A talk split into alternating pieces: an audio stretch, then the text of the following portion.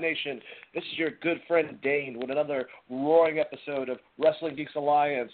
Tonight on Wednesday, we're going to be going over some wrestling stuff, and then we're going to go over on SmackDown, and then uh, well, by then, actually, it'll probably be the end of the show, so I'll probably end the show. But uh, let me uh, introduce my, my cohorts, my uh, friends, the guys that have no choice but to be on air with me. Christopher Ray Patton. Chris, how you doing?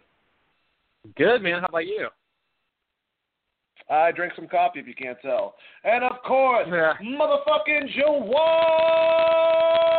Juwaan! what's what's going on? that was possibly the best introduction I've ever had in my life. I might record that and just play it everywhere I go. I've I- I probably feel like done I a got majority of them, Juwaan. hey, I said your full name. I only said Juwaan's first name. But then again, That's Snip very was a badass, and he only had one name. Hmm. Yeah, but his his his shit came off so much more hyped. You made me sound like How I'm about fucking this? like How about this? You're CRP. You're, you're, you're CRP. That's that's like your nickname, like like Triple H or HBK. You're CRP. Time You out. like that? Time out. No? Dane, Dane, do you know how you just treated Chris? You just treated Chris like one of those wrestlers that doesn't get the full entrance. You just come back from Oh, the commercial break and he's already in the ring. Yeah, and he's already That's in the ring. that's what you just. That's what you just did to Chris with that introduction. Like the dude from You had to do Ohio last week that again. Kevin Owens kicked the shit out of. I, di- I, I didn't mean it like that, Chris. I, th- I thought I thought by saying your name, you wanted you wanted me to be honest and make me look worse with Jawan right now. I fucking blanked out on his last name, so I just extended his name as long as I could do it and said fuck it at the end of it. So that's the truth. If you really want to be a jerk and make me explain, you know what just happened? You know what happens when you guys make me explain this type of shit? You just made a list. All right, so both of you guys are the first two names on the list of Dane, and that's a very important list. Either way, besides this ridiculousness, why don't we get into some topics, guys? Because we had a we have a lot going on right now in wrestling. We have a lot to talk about. Uh, it's been a fun time. So before we go over on SmackDown, because they were fucking awful, I'll just say it. I don't really care. Uh, they've been good. You know, this week for both of them, I just thought they were crap. Uh, let's go over some topics. Uh, one that's very important. that I'm going to pass to Chris and just kind of give like a brief, you know, description of it. I mean, it all stems from last week. We didn't really get to go into full detail, so like we will do, we're going to take the first part of this episode talking about the importance of wins and losses. Uh, by the way, Chris just wrote a fucking great uh, article about this exact thing uh, in wrestling, basically the importance of wins and losses. So check it out on our website. It's on our blog, and it's basically associated with uh, recently what happened with Jinder Mahal. If they build up Jinder Mahal to give a reason for him to have this title shot, I think the reaction out of certain wrestling fans would be different. And I think that a lot of people are just like, oh, just, just it's fine, it's fine. But it's getting to the point where, even like with the title about you know having a a um, X amount of times having the title, that means you've lost that amount of times too. So it seems like it's it's really just pointless at this point. Or was there even a point to it beforehand? Chris, can you explain a little bit more about this whole entire concept? So going off, just starting with Jinder Mahal, I want to I want to go ahead and put it out there that I have no problem with Jinder Mahal getting a title shot. You hate him. the issue, uh, what it comes down to, is sports entertainment in general.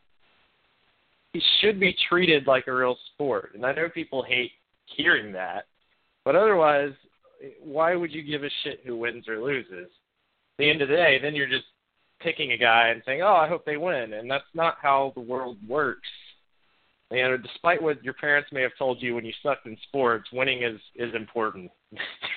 so people still see sports in in wrestling. I mean, it is a sport in a sense. They get in the ring and they work.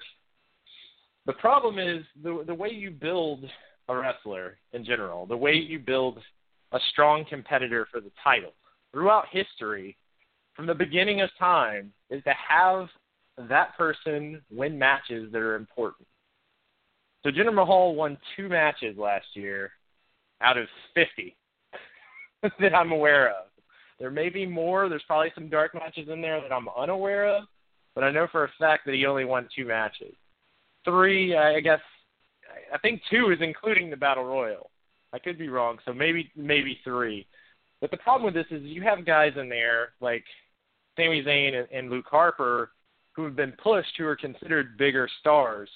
So by having Jinder win the battle royal, what it does to their stock is it goes, oh well, they got beat by Jinder Mahal. They got beat by a jobber because we're giving this guy a push. So no matter if you look at it like a professional sport or you look at it the other way, which is like, oh, they're just going to give this guy a huge push. Both sides of the fan base are going to see that. Yeah, they're good, glad to see the surprise and like, whoa, that was shocking. That was a shocking moment. But then they come to the realization that this guy is going to be pushed down their throats whether they like him or not and they haven't given Jinder enough time to really get over in any sense as far as personality wise. Like, why should you care about this guy? Now you realize that he's going to have a title run and possibly win the title. And when he wins the title, where do they go from there? So the reason that streaks like Goldberg's and The Undertaker's and all of these things were so important is because they treated it like it, winning and losing is a big deal if if losing is not important, then the Undertaker's WrestleMania streak means absolutely nothing. So Goldberg's hundred victories that made him into an absolute monster, that that made him made him come back ten years after retiring and still be a big deal to a lot of fans, is because he won all those matches. It's definitely not because Goldberg was a great promo or a great wrestler. It's because they took the time to build him into an absolute monster by giving him wins and making those wins a big deal and talking about how winning is a big deal. So when you go to the opposite side and you give a guy who's lost 50 matches and won two a title shot, it makes first and foremost it makes both the people portraying management roles look stupid because they're putting this guy in a number one contenders match when he just got knocked out of a battle royal by someone who's not even a wrestler. Like he literally got taken down by a football player. Then he got buried basically by Finn Balor, and then you put him in a title match. Like, what did he do to deserve that title match? So, like, I know they're playing SmackDown as the land of opportunity and shit, but like, if you treat it like any other professional sport, boxing or UFC or any kind of kickboxing, you have to work your way up. You don't just get a get a title shot. So to me, it just comes off as like, hey, we're giving this guy a big fucking push, and now you're just gonna have to deal with it. And the problem with that is the same reason that people hate Roman Reigns. Like they gave Roman Reigns this massive push out of nowhere, and people got really fucking pissed about it. So like being accepting accepting of it with Jinder Mahal is only because he's a heel. I mean that shit's gonna turn around real quick when people see that it's the same match every week and that his promo is the same almost the same as an anti-American hero. They're ba- I mean, he's basically doing Rusev's gimmick. Rusev is coming back as you guys, I don't know if you saw on Twitter or the quick promo he cut on SmackDown, which we'll talk about later, as someone that's just mad at Daniel Bryan because he didn't get a title shot after winning for a year. So there throws a wrench in that because you gave it. I mean, unless he's going to be the one that goes after Jinder specifically, which would be a great storyline. Everything about that was terrible. So we'll leave it at that. But basically, Rusev was. I was undefeated for a year, and I never got a title shot. So maybe they're playing off that, but if not, it's completely ridiculous from all sense. Wins and losses are very important in wrestling going back from the beginning of time. I can't think of a single wrestler that has ever lost that many matches and then immediately won a number one contendership and a title and then went on to be a big deal. So I I think that this is going to be a major flop. And the article kind of goes into better details, probably worded a little better because I have time to think about it and not just do it on the fly. But uh, that's where I'm at with it. And I would love to hear both Dane and Juwaan's opinion as well.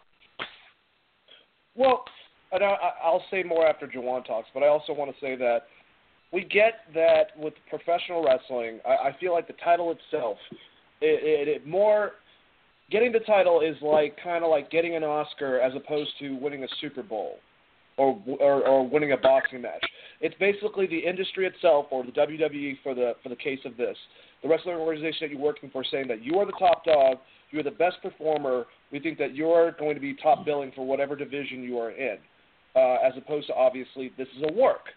But I completely fucking agree with you. I, I don't understand why we're not uh, demonstrating these these things that we've been demonstrating and, and, and playing with wrestling for the longest time.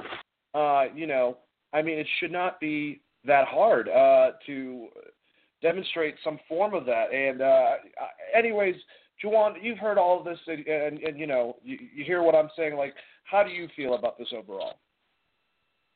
Uh, well, I, I completely agree with uh, with you both. Uh, and Chris, I've always been someone who always teaches uh, the youth that winning is important. Um, you know, you know, if you lose, that's not the end of the world, but your goal is to win.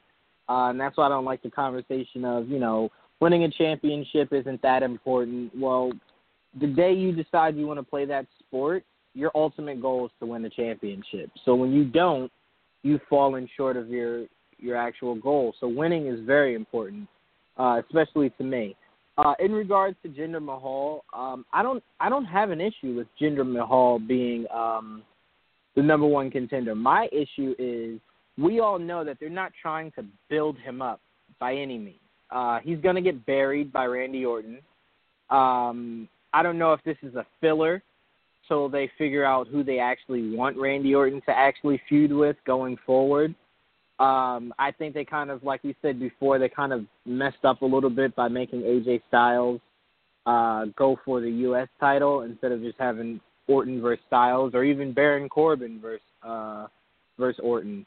Um, so that's my main issue. You just like we we kind of figure you're not going to do anything with Jinder Mahal. Probably after this, he'll probably never get a title ever after this uh, after this title shot.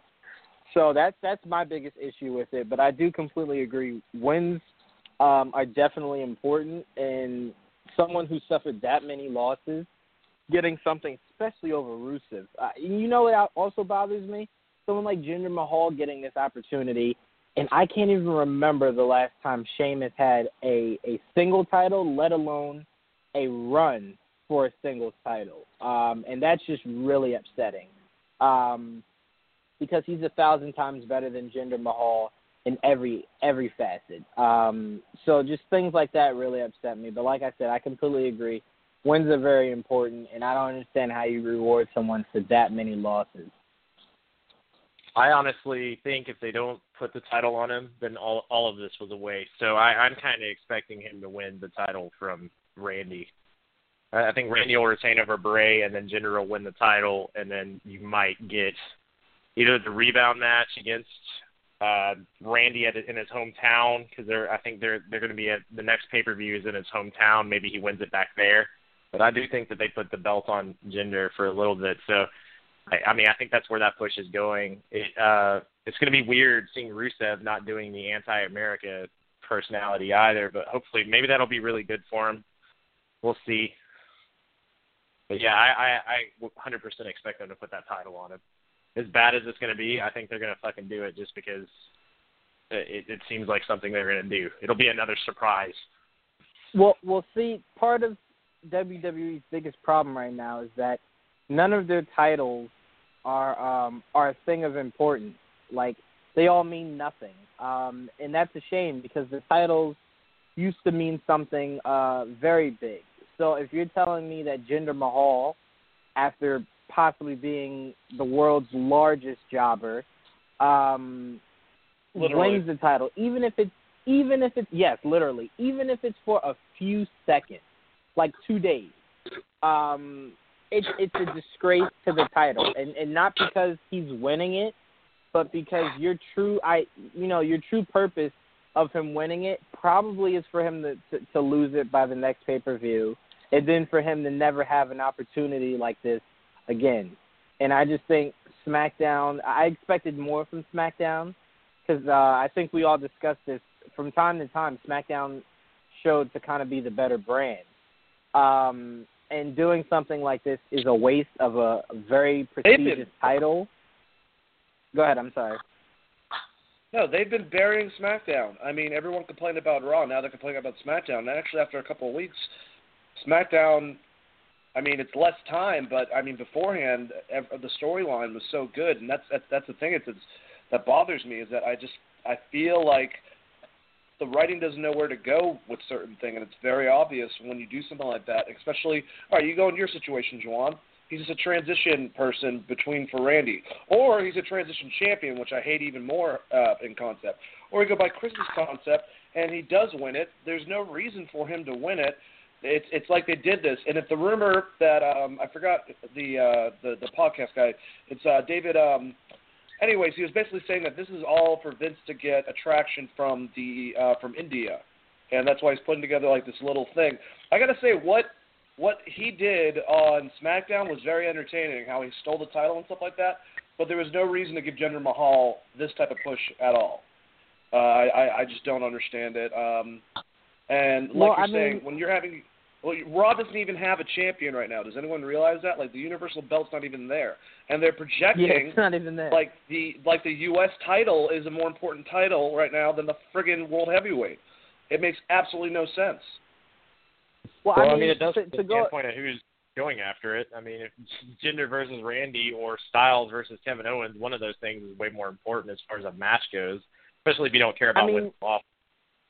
I mean, but even to go a step further, if you look at it, Raw is completely screwing the pooch because honestly, their most prestigious title at this very moment is their tag team title.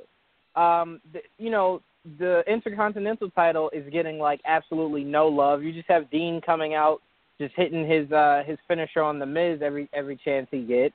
Uh, you know, Brock Lesnar is is never on Raw the women's title, you know, it looks like they're doing something interesting with that, but to me, that's that's like a sideshow. I can't uh, stand Bayley. They're kind of I doing fucking with can't that. stand Bayley. Yeah, that's I'm sorry. That's, I know that's my biggest I know it's the problem. writing, That's why I'm like, she has she has to lose that belt. I'm sorry, she has to lose that belt. She is just she puts me to sleep every time she comes out. And honestly, her finisher is is, is if if her talking on the mic doesn't put me to sleep, her finisher does. But what I'm trying to say is uh, the Intercontinental title and the World title, the two largest and most prestigious titles of Raw, th- they're doing absolutely nothing with them. Nothing. Like there's no storyline for Dean and his belt. Absolutely none. And there's nothing for Brock. I, yeah. So no, I agree. it's It's just a waste. it's, It's frust- a waste.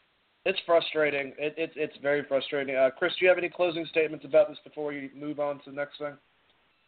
Um, well, I just, you know, the the Intercontinental title.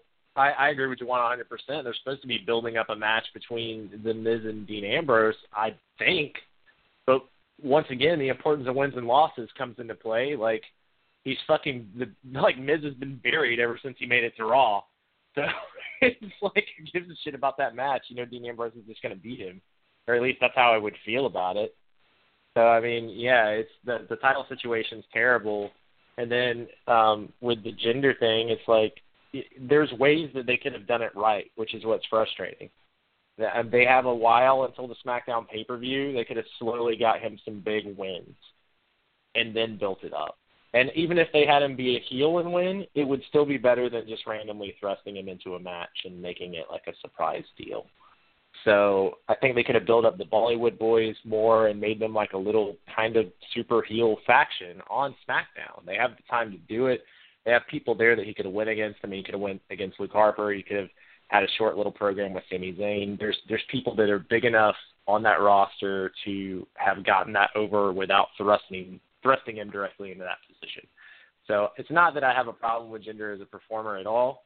Putting that back out there again. I think he's okay in the ring. He's not like a terrible worker, and the stuff he did last week is or last night on the mic was fine. I mean, it was entertaining to see him steal the title, and we'll talk about that later. So I just think like when you shit runs downhill. So when you do something like this for your top title, it, it devalues like all of the workers that were won in the number one contendership match and the worker that he's actually going against, which is Randy Orton. If he beats Randy Orton, I mean, you got to think that really de- devalues Randy Orton title run in general, which has already been shady at best, considering how they've gimmicked the Bray matches so much.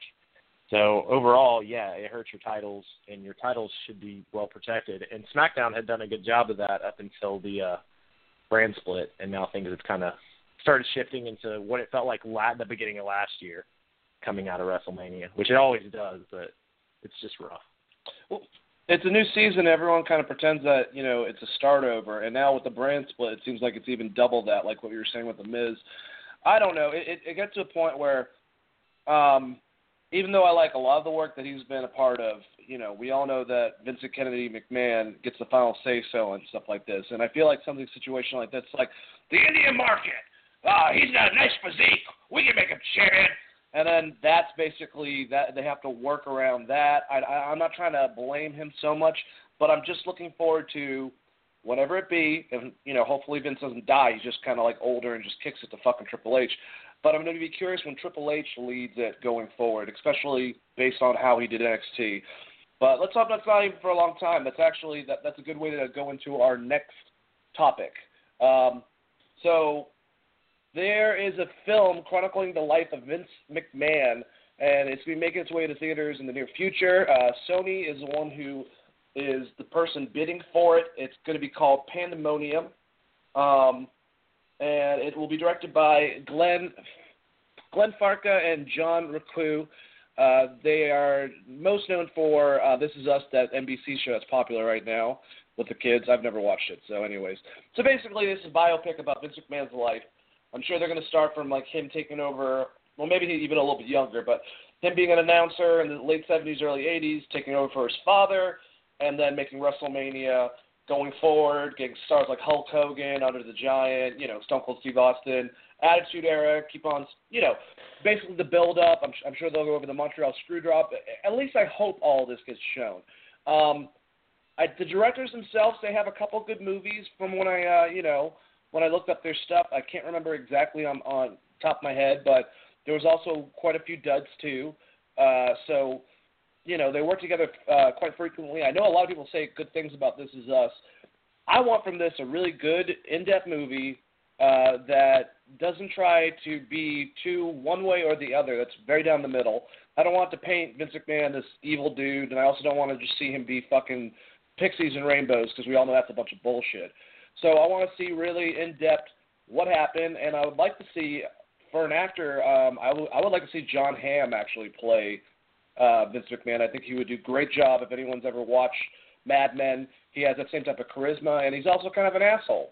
Uh, he does a good job with that. So, very interested in this movie. I think this is a very smart biopic. I hope Ric Flair has one coming soon after that. Uh, Chris, how do you feel about this film? Are you looking forward to it? Yeah, I mean it's a very interesting story, all the way from him working with his dad and and being an announcer to basically taking, I mean, killing off the territories. There's a lot of things that you can do with just other characters, like Verne Gagne, for instance, that could be just super interesting, or Jim Crockett. So from a standpoint, I mean, I would almost rather it be like an HBO miniseries because it, I think that would yeah. be the perfect way to, just because of the span of time they have to cover um, but yeah, I mean, it, it would be completely awesome. Uh, I know this role would never happen, but like if they could somehow train Vince Vaughn to have Vince McMahon's voice, I think that would be fucking hilarious for some reason.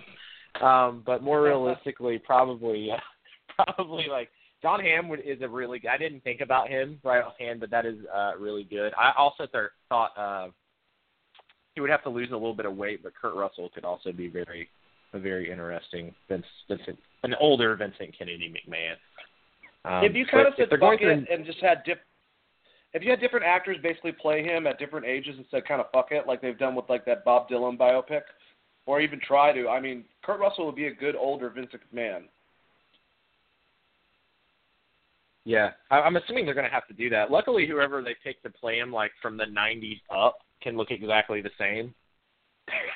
so pretty much like all the between all the stuff in between is going to be a little bit. It's going to be interesting to see how they do the makeup to get the chin dimple so perfect. but, oh my god. Uh. I'm just really looking forward to. I mean, the weird thing is like you know they're going to have moments where they have like an Hulk, a Hulk Hogan type character or an Andre the Giant type character. Like it depends on how they do it, but I mean it's something that could be really fun and and have some really cool acting spots in it. Hopefully, it's just not like super campy, and um, maybe they treat it a little more serious. That's kind of why I would rather it be like a mini series or something. I think that would be cool. But a movie's cool. I mean, I look forward to it. Hopefully, WWE Films isn't too involved with it, and it's it's. I mean, it sounds like it's a TriStar picture, so it sounds like it's got some backing, and, and hopefully, it's really good. They did get the rights for the the story, so we'll see what happens. Well, it's funny that you say that because Michael uh, Luisi is actually uh, one of the film producers, and that's the guy who runs WWE Studios. So Uh, they will have some direct involvement. I hope they don't take back from it. Um, I love what you said about a series. See, if you put this on like you know Showtime or HBO, it's really interesting. And and uh, the biggest thing is seeing different actors portray these different gimmicks, and also the real wrestler behind them. Uh, you know, where we see them. Like it's going to be really interesting who they get to pick it. Um, I also will say I'll fan cast one more time. Um, I did this for the uh, Andre biopic. The guy who plays the Hound if you use camera angles, he's almost seven foot tall, anyways. I think he would do a great job as Andre the Giant. He, I, I don't know if he knows a French giant accent, but you know, I'm sure he could figure out. Anybody want a peanut? Juwaan, how do you feel about this? Well, it figures, Dane. Uh, you changed my mind. I was coming into this uh, conversation gonna go, eh, I could care less. Then you said something that immediately drew me to having so much interest in this uh, film being made, and that's the idea of Jon Hamm uh, doing the McMahon walk, and that's all I keep looping in my brain, and I'm super excited about the thought of Jon Hamm possibly uh, being um, Mr. McMahon. I love the idea of that. Um, no, but I, I really have interest in seeing the story of Mr. McMahon. Um, you know, him getting it from his dad. I kind of also want to see uh, a little bit of um, him doing the work as the uh, not ring announcer, but the um, the commentator, and then mm-hmm. you know his rise from that all the way to uh, you know um, taking over for his father. I want to see I want to see all that. So uh, the idea of Jon Hamm playing uh, Mr. McMahon makes me want to see it now even more. So thank you for that. Oh, no problem. I do what I can, and, and you can make this like kind of like Social Network meets not Goodfellas, but there's gangster qualities in this story. I mean, basically he was the son of his his mob dad, if you will, in, in essence, and there's all these other families. And in the 80s, he took them all out and just took the empire by himself. So, if they do this right, it could be great. And I mean, it's a very big statement if they do this not so great, it's going to be shit. So, anyways, let's go to our next topic. Uh, let's talk about some broken Hardys, guys. So, Matt's been tweeting more back and forth. There's a lot of conjecture and rumors going on from behind the scenes, uh, basically about them acquiring the rights to be able to use their characters or they're about to use their characters. I've heard fucking 50 goddamn different things. Um, I'm sure Chris actually is more organized probably with this than I am. I'm just going to assume that. But uh, basically, I think that Matt and Jeff are going to lose to Cesaro. This is what I'm assuming. They're going to lose to Cesaro and and Sheamus. And after building it up, like, hey, let's let's let's be gentlemen about this. I feel like Sheamus is going to screw one of them over, and that's going to cause it. And then they're going to go ape shit, and then they'll be broken shortly after that. I don't know exactly. I just want to see broken Matt Hardy yeah, I think it would help out after they try whatever with uh, Bray Wyatt and, and Finn Balor, which I think could actually have some progress. I think down the line, I think a lot of us would enjoy Broken Matt Hardy versus Bray Wyatt.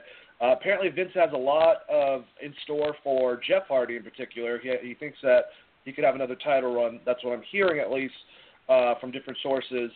So expect that. I think Matt at this point deserves it over him, but you know who the fuck's going to tell Vince what to do. So how, how do you feel about this uh, news, Juwaan? And are you looking forward to seeing the Broken Hardys, Broken Matt Hardy, and Brother Nero? Uh, yeah, absolutely. Um, I don't know if it'll happen as soon as uh, this Sunday, because I honestly don't think that they're going to um, to lose. I could, what I keep seeing in my mind, and like I said, I kind of you know give this to you guys. You guys know wrestling uh, way better than I do, but I kind of feel like Sheamus might screw over Cesaro, and they might have a rivalry between the two of them. I think it'd be um, something else that would kind of drive again. Uh, Matt, yeah, again, yeah, because I can see something else.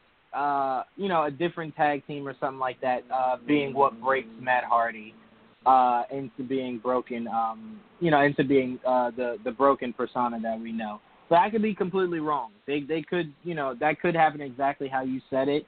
But I'm I'm huge for that. I will also say I'm huge for Jeff getting another singles run. Um, Uh, I, I'm really excited about that. But um, yeah, no, I, I could see you know Cesaro and Sheamus winning the title, but I have a feeling like Sheamus might turn on on Cesaro. I do get that feeling. Uh, I just don't know if they're going to try to go forward because they had like a series of I think six matches that led them into having more of a rivalry that led Mick Foley to getting them to work together to have one tag match and they became a tag team and blah blah blah. You know, we're here now. So who knows? Uh, Chris, how, how how do you feel about this? Well, a little backstory. It, it, when they won at WrestleMania, Matt said his condition had been fixed. So slowly we've seen the broken gimmick sort of come in and out on TV, and then I think it was yesterday. I mean, he he what kind of made a post talking about Brother Nero for the first time in a while, and he's he's made several posts since then, and then he said he was hearing celestial voices, which in follow TNA is the seven deities he always talks about. And then today he changed his screen name from Broken Matt Hardy to Conflicted Matt Hardy, which means there's a to me that means there's a hook. He's splitting personalities, so it could be a bigger build. Um, but being that they said winning the titles fixed his condition, I'm assuming whether it's you know when he if they lose this weekend or if they lose down the line, that's what's going to break him or cause him to be broken Matt Hardy again. So that's where I think the storyline's going. The only reason that I think that it may they may put the titles on Star, uh, Cesaro and Sheamus um, is is simply because that just history of Raw. If you win, if both if both of the tag team members win their singles matches, they usually end up losing the match. So it's one of those percentage things for me. And um, I think maybe they had this slated for down the line with the revival, and obviously they're they're they're out for what eight weeks so I think they're just uh, getting it in there. But it, I mean, to, all signs seem like they at least worked it out where that they can use this gimmick in WWE. I don't know that that. I mean, it, it sounds like the Hardys don't own it still, or there's still court battles for that.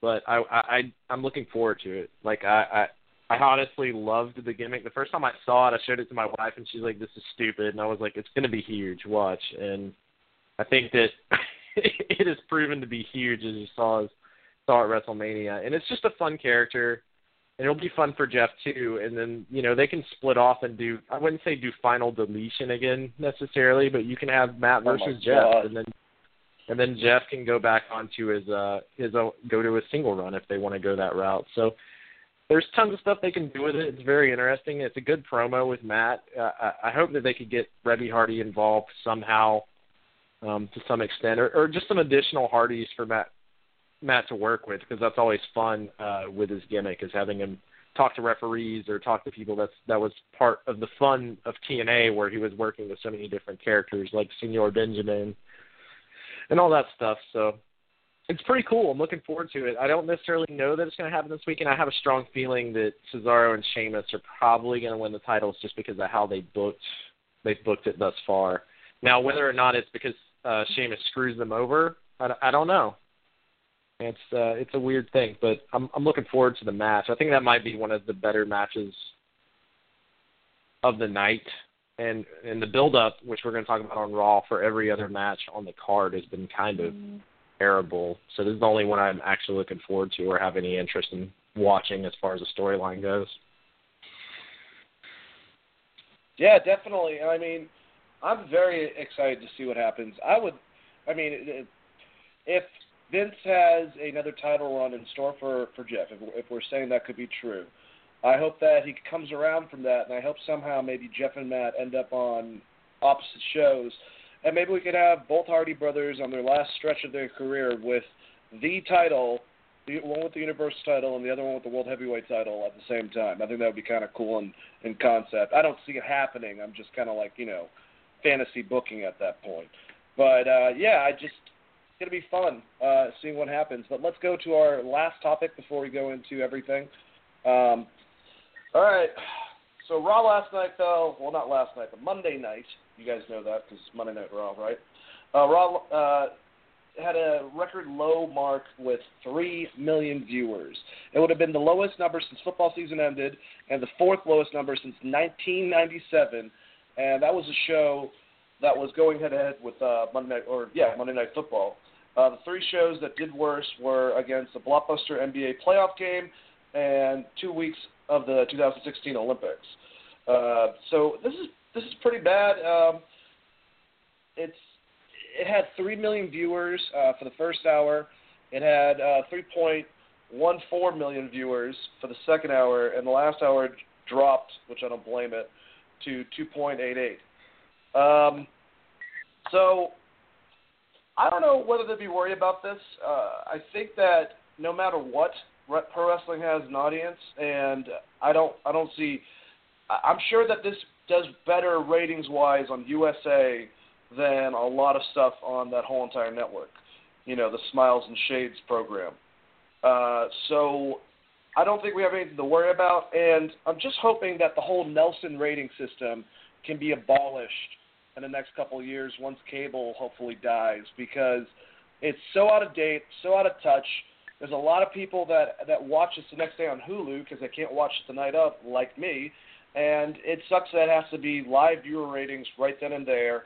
I still think this this makes better ratings than a lot of TV shows that are on, but when you're talking about it being the fourth, I think fourth, uh, yeah, if Raw finished fourth for the night on cable, behind the playoffs, uh, and a couple other things, that's really not that. I don't, I don't consider it that bad.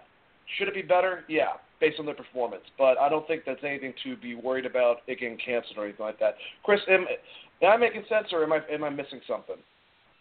No, I think you make a lot of good points. Um, the the thing that always worries about me when they have the big rating drop like that is they either try to bring in a big star, um, similar to what they did with Brock Lesnar, or you see a lot of heads starting to roll and and people getting shifted around. It's just kind of always been a theme in WWE.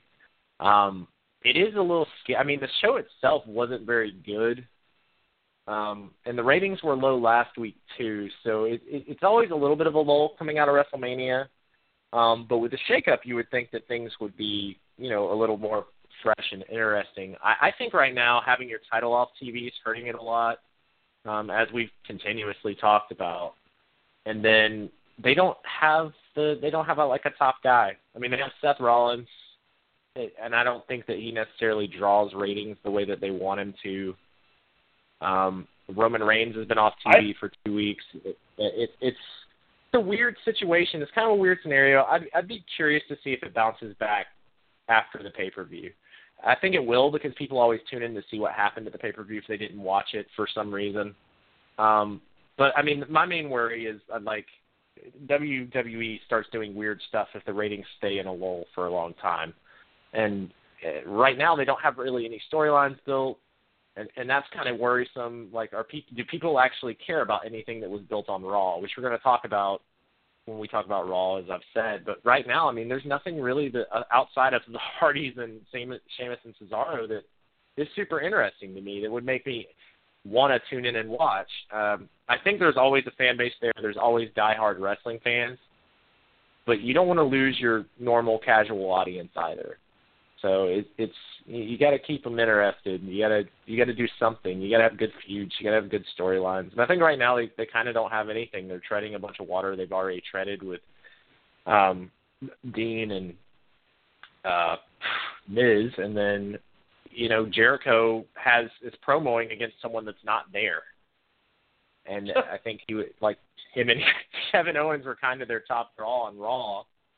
And uh like I said, Roman Reigns has been kind of out. So it's it's basically right now their top guy as far as I guess storyline or, or what you would care about is Braun Strowman. And once again, he's in a situation where now he's feuding against someone that's not there until the pay per view. So it's been kind of weird in general. Um, it, they got to build something coming out of this pay per view that people care about. I, I think people are interested in seeing Seth Rollins versus Samoa Joe, but I think the story that they built around it, where he's just mad about Triple H and Steph, I think people don't care as much about. Like the payoff with him beating Triple H, it shouldn't be, you know, him now wanting like or, or Samoa Joe being pissed that he beat Triple H. So that the, the storyline itself, I think, is kind of uninteresting, but yeah, I don't know, man.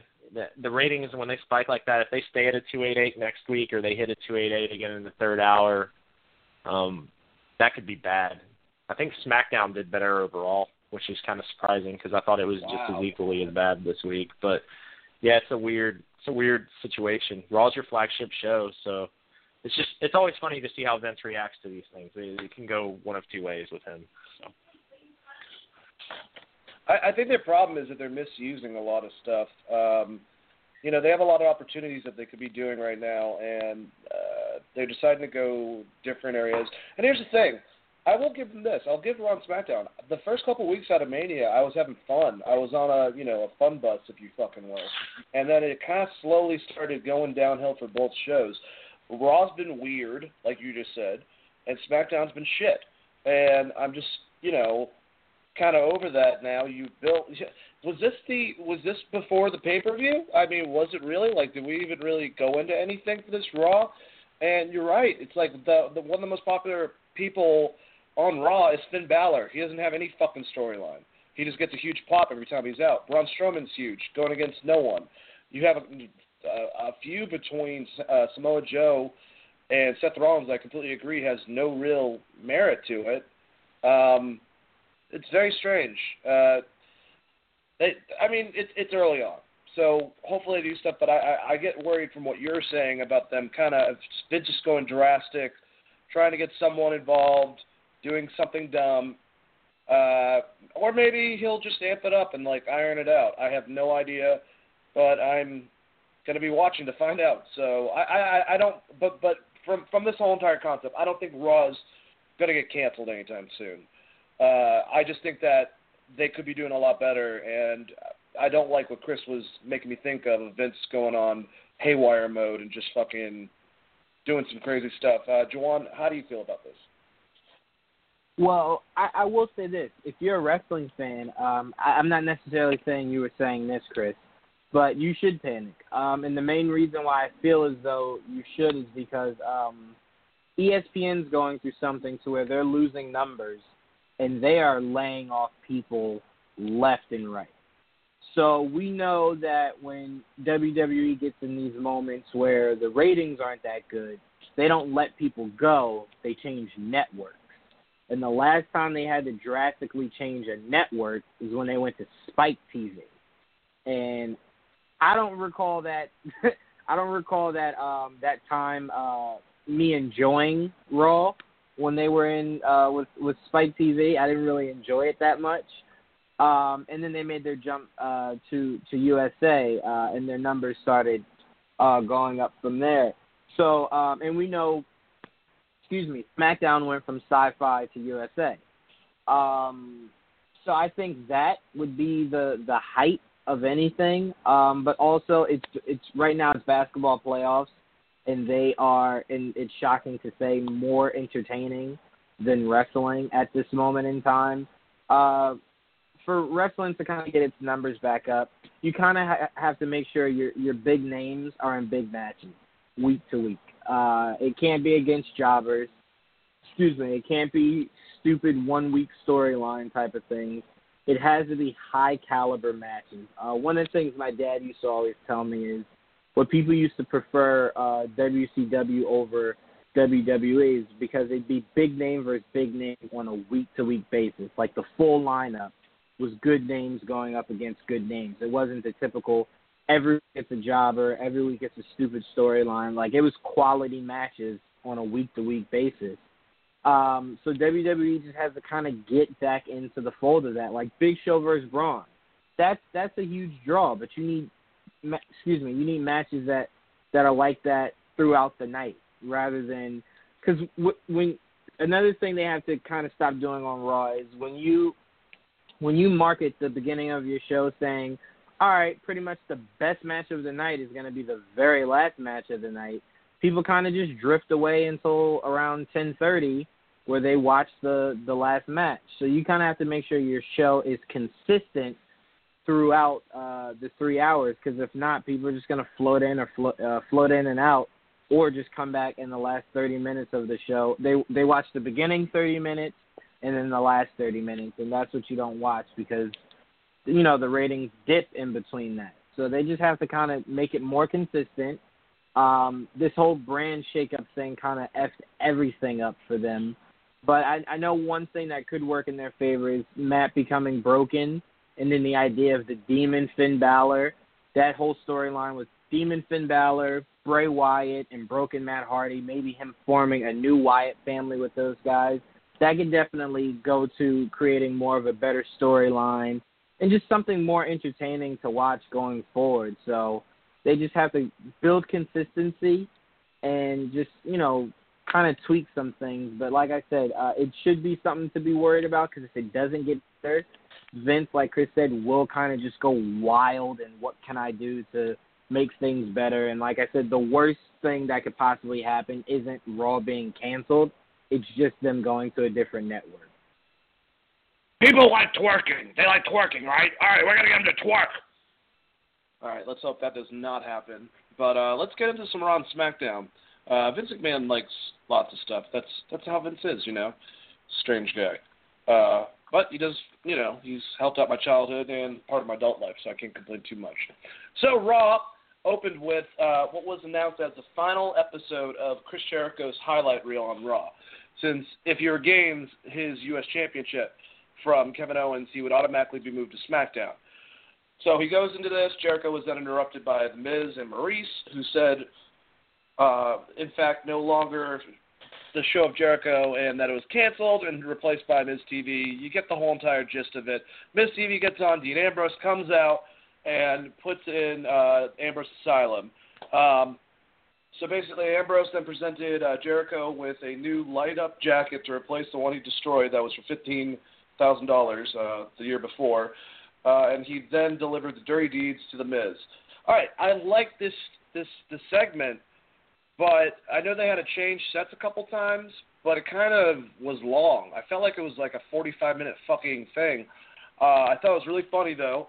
I like the camaraderie between the three of them. I mean, all obviously all of them are really good at at mic stuff.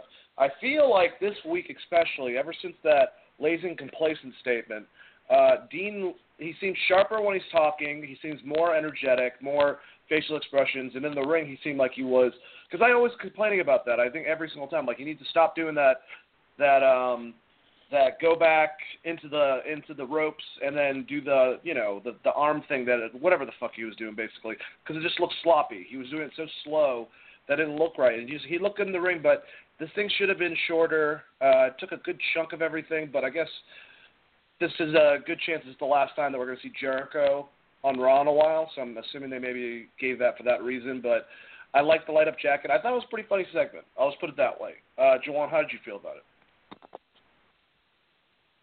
Um, honestly, I, I loved it. I, I will agree with you. It kind of did feel uh, long, um, especially when the you know the whole Dean beating up the Miz and then walking off. Like I don't want to keep saying that week to week. Uh, there needs to be more substance to that. I thought Dean giving Jericho the jacket was hilarious. Um, it was a nice little bit, but it, it did go on rather longer than it should have. But yeah, I think they're kind of. I think the writing's kind of on the wall of um, Jericho leaving Raw. I think week to week it makes it more obvious. Um, but who knows? But I did enjoy the uh, the opening segment. How did you feel about a Christopher? Uh, it was really long. It was like 20 minutes long. Uh, it was cute. There were some funny moments, but it built to nothing, which is my main yeah. problem with any promo at the beginning of the show. Is it it doesn't really build to anything. Um, and I kind of felt like that throughout the entire night with a lot of the story, but like specifically this built to a handicap match against the Miz, which is always weird to have two faces versus your heel. So I, I from that standpoint, I kind of hated it. But you know, Jericho, Dean, and and the Miz, they they're all pretty decent promos, and I, I thought they did okay together. Um, it's it's weird because we like as we all know, like it, it's kind of like I feel like they should have left Kevin Owens where he was and left Dean where he was, and then had Kevin Owens and Jericho have a loser leave town match instead because they kind of gave away the finish to their match. And I mean, that still would kind of give it away, but at least it it gives you something more pivotal than just like, oh, well, if I win, I get to go to SmackDown, kind of thing. So I, I don't know. It's kind of weird. Um, overall, I didn't like it because the follow up to it and the, and the build to the match wasn't very good. But the uh, the segment itself was funny, um, entertaining. It was a little long. It was like like I said, it was 20 minutes long. So that's a quarter of your first hour almost, which is a bit much. Yeah, it re- it really was. Uh, it was long. Um, I don't know. I, I definitely like the whole jacket thing. I like that they referenced, and I, I kind of wish that they would do something like this with Seth uh, Rollins and Finn Balor in the future of like why now they're so like buddy buddy. But I like how the, they reference later on the night how Jericho's like, you remember your match where you threw me on a bunch of thumbtacks and then destroyed my jacket, and he's like, but I got you this. Like, I, I like that, but I completely agree with you. The payoff sucked, and the end of Raw was dumb, and they completely misused four guys that I actually like a lot. So it's whatever. But uh, let's go into the uh, the first match of the night, which was well, uh, Matt Hardy uh, against Sheamus. Uh, both Jeff Hardy and Cesaro at ringside. Well, basically, long story short, uh, Matt Hardy defeated Sheamus uh, following a twist of faith. Uh, just like last week, there was like kind of tension, and I love it. One part, Matt Hardy was looking at, um, I think, yeah, he was looking at Sheamus, and he goes, "You will shake or delete." And I think maybe it was Cesaro, I don't remember, but he was actually doing that. Hilarious. Um, really looking forward to the match between them. Uh, I think that they could have given a win to one of the other guys on the opposite team because now it makes it look, or maybe it's supposed to make it look like Jeff and Matt are really strong, and now they're going to beat them together and get the title uh, for Cesaro and Sheamus. I don't know, uh, but good match, short. You know, I guess it had to make do towards that giant uh, introduction. Uh, but uh, Juwaan, how did you feel about the match? I enjoyed the match, and I did catch uh, what you were saying uh, with the Matt Hardy thing. I did enjoy that. Um, I, I'd say the biggest thing, because I think I say to you guys on a week to week basis how much I love both Cesaro and Sheamus, and them losing as often as they have infuriates me. Um, one of them should have won this match just so, um, because I do believe what Chris said. Both your uh, single competitors winning kind of results in them losing um, the the tag match.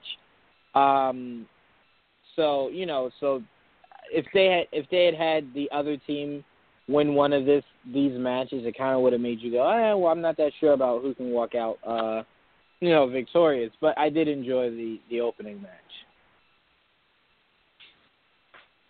Chris, how'd you feel?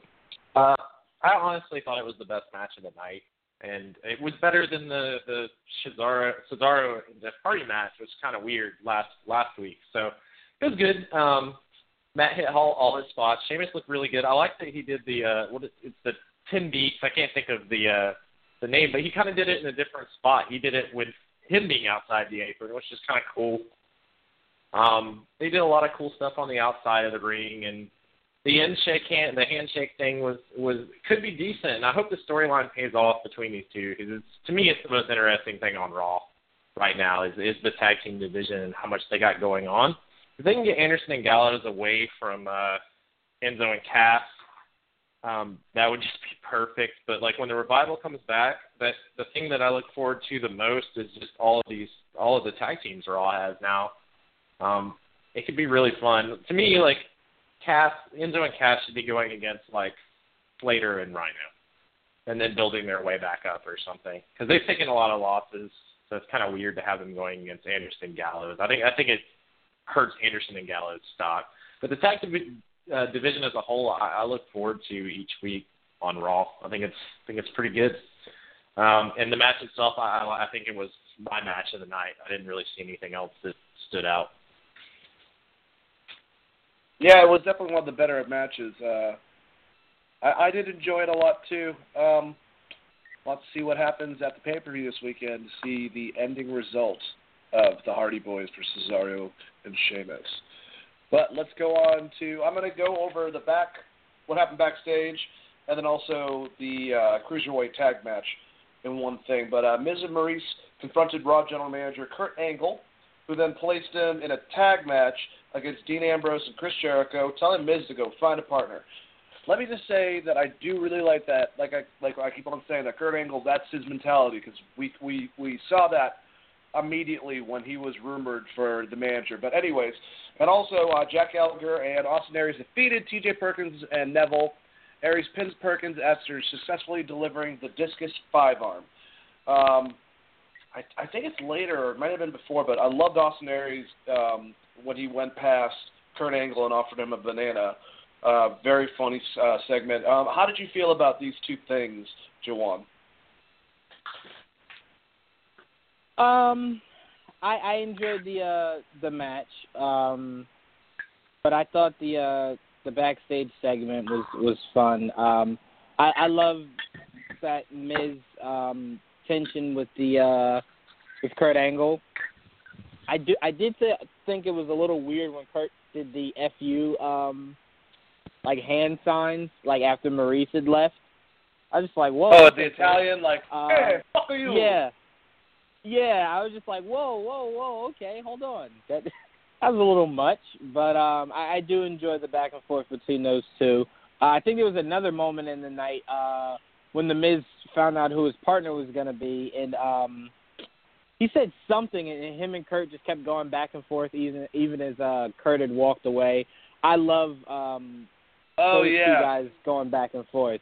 Yeah, it seems like that's just going to be a lot fun. Uh, Miz and Kurt Angle, the banter between the two of them. Uh, so I'd say out of uh, both things between the match and then that backstage, I enjoyed the backstage a lot more. Isn't that sad, Chris? Is that he enjoyed the backstage more? Uh, to some extent, are we still talking about the cruiserweight match? Because I, I actually thought the cruiserweight match was pretty good, and the Austin Aries segment backstage was funny. The banana thing he's doing, for some reason, it makes me laugh every time. I'm hoping Yeah. that somehow he has someone slip on a fucking banana pill at some time, because I I know that's like silly Chikara type stuff, but it's still funny as fuck. Like. Like Yeah. Braun slipping on a banana pill and then getting mad and crushing Austin Aries would be would be pretty damn great. Oh my god, I never thought about that. That would be amazing. That's exactly what Um, we need. Or just stepping on a banana and being like, "This is gross."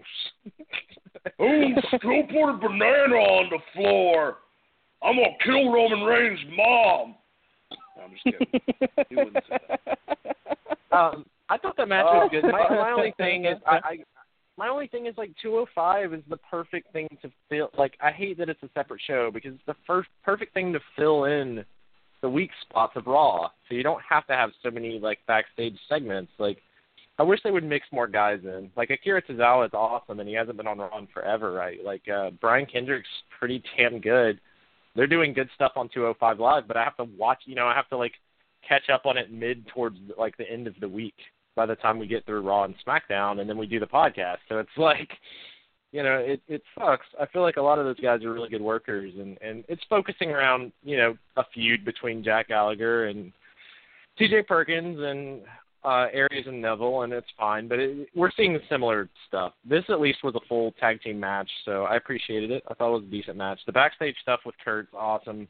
Um, if they were gonna have him go like have a heel match, like or a match against a heel, like as a like a manager's had enough, Miz is probably the perfect choice because he works a, a pretty soft style as far as WWE goes, and he'll sell like fuck for Kurt, and their banner between each other is always going to be hilarious. Um, so if they're going for a long con with something like that, that could be fun. Um, yeah, overall, I liked both of the segments. It, like it's like I said, the cruiserweight match was fine. I, I just would have rather seen some other cruiserweights there, or even had another like an additional cruiserweight match at some point during the night. Yeah, definitely. And uh, I'm looking forward to uh, I think NXT tonight. Uh, Jack Gallagher is going against Tyler Bate for the UK title, so I'm probably going to watch that as soon as I'm done talking to you, awesome dudes. Uh, but yeah, I, I did like the match a lot too. I just, I mean, I just wish that, like you said, it, it's great watching 205 live, but I don't get a chance to a lot of times. But when you do, they they display everything a lot more and give these guys a little more time and stuff. And you know, there's so much going on. But uh, yeah, I don't know if Miz is going to end up going against Kurt Angle. I think that everything collectively is going to make Kurt Angle blow you know, I, I would love to see him act like his old heel self, like start getting like really pissy with people and just you know being pompous and stuff like that. I think it'd be hilarious. But he's kind of already kind of gone in that direction a little bit. We'll keep on watching. Definitely like the banter. Hey guys, we haven't had a dumpster match in 17 fucking years. But tonight, Braun Strowman versus Kalisto in a dumpster match. All right. So, I love the match. It, it was a lot of fun. Um, both guys did a great job. Uh, well, Strowman's a big dude, and, and Kalisto can only do so much. But I, I thought I thought the whole ending was really well well done. How he just like knocked his knees out and made him fall in the fucking dumpster first, and just afterwards, just the chaos of him basically re- recreating the uh, the infamous uh, dumpster match where the where uh, out uh, what you call it the god dang it New Age Outlaws went and grabbed the dumpster and threw Mick Foley and Terry Funk who were in it off the uh, side. Um, I really don't understand. All right, so maybe you guys can figure this out for me once I pass it to you. Uh, some a part of me goes that prob- that probably wouldn't hurt too horrible, and then I'm thinking, well, actually, you, you know, your body's small, so how the hell do you take the impact from getting slammed? And then I wondered, well, what the fuck would you do in that situation? And I feel like at one point you saw Braun open up the dumpster right before he did it, maybe to see that, make sure that Kalisto was in position. I don't know. That's what I was assuming, but I, this was absolutely stupid and ridiculous. It makes Braun Strowman look like a fucking Arnold Schwarzenegger villain from a movie back in the '80s. But I loved it. I thought it was ridiculous. Um, and then afterwards, had to get ruined by another stupid promo from Bray Wyatt that I'm getting sick of. Uh, but how, how did you how did you like this, Chris? Uh, I hated it. I thought it was fucking stupid. I honestly thought. I honestly thought that Braun should have just fucking demolished Kalisto. You gave Kalisto a garbage win. He didn't even win within the rules of what a dumpster match is, which is you have to close the fucking lid. Like, yeah, everything yeah, about that, it was that's how it dumb. is. It's like it's like a coffin match or um, the same concept. You have to have the lid closed. That's what I thought. and it's a garbage win for Kalisto because he didn't really win. So it did nothing to get either guy over. It was just a setup for Braun to destroy Kalisto.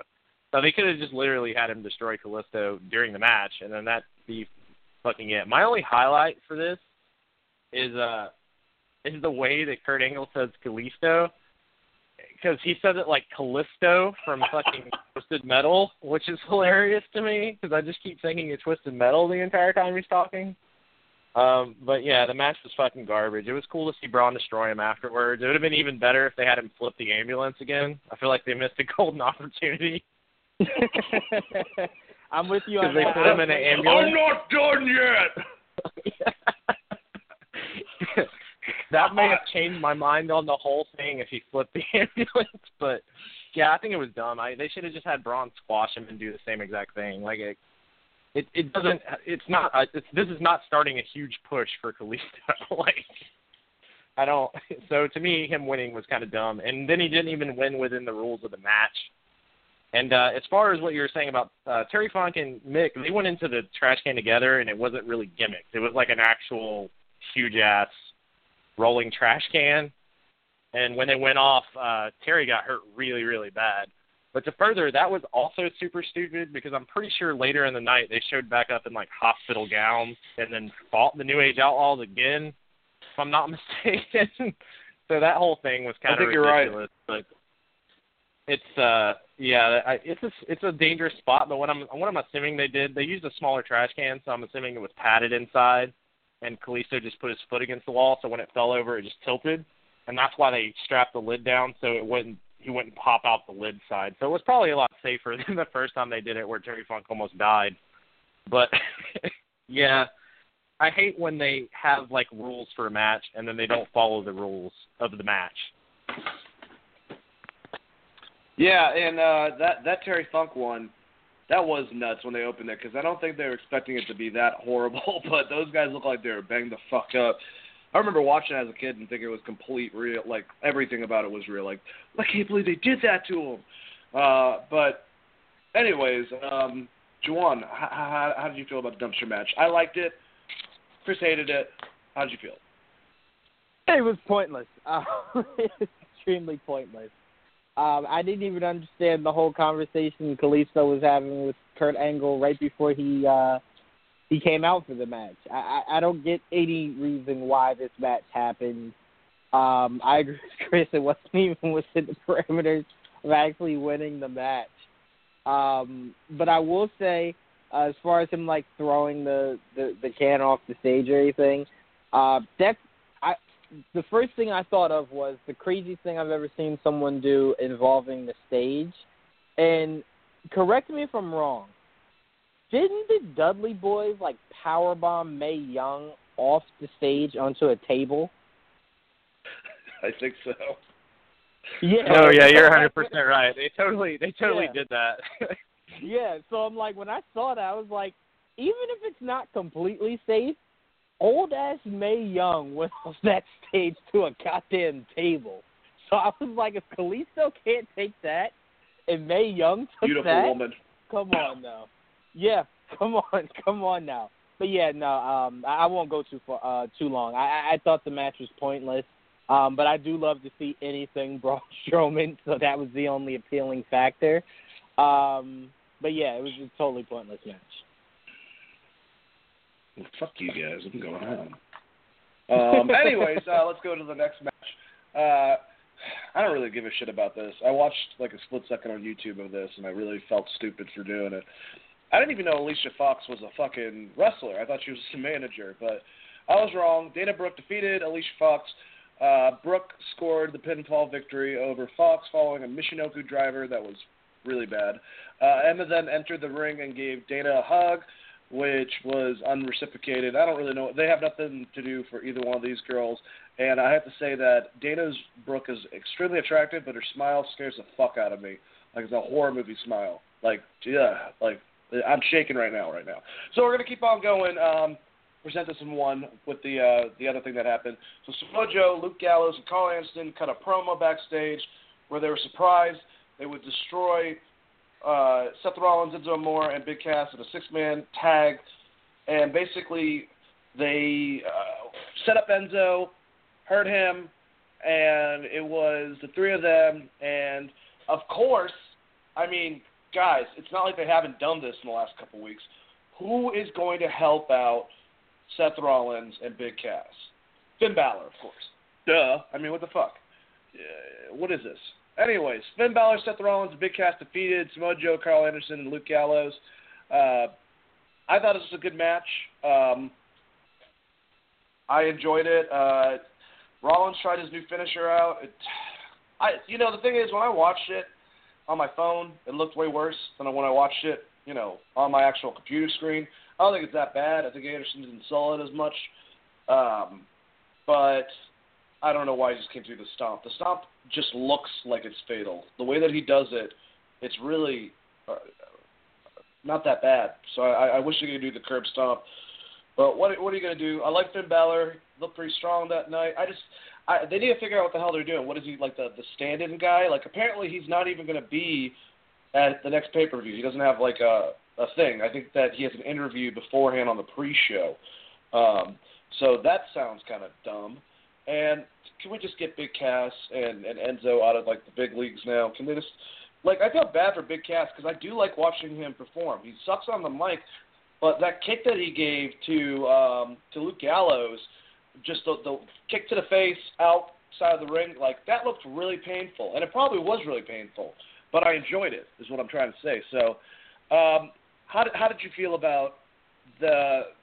If you want to talk about the women's match, you can. But like, how did you feel about the segment with all these guys, Juwaan?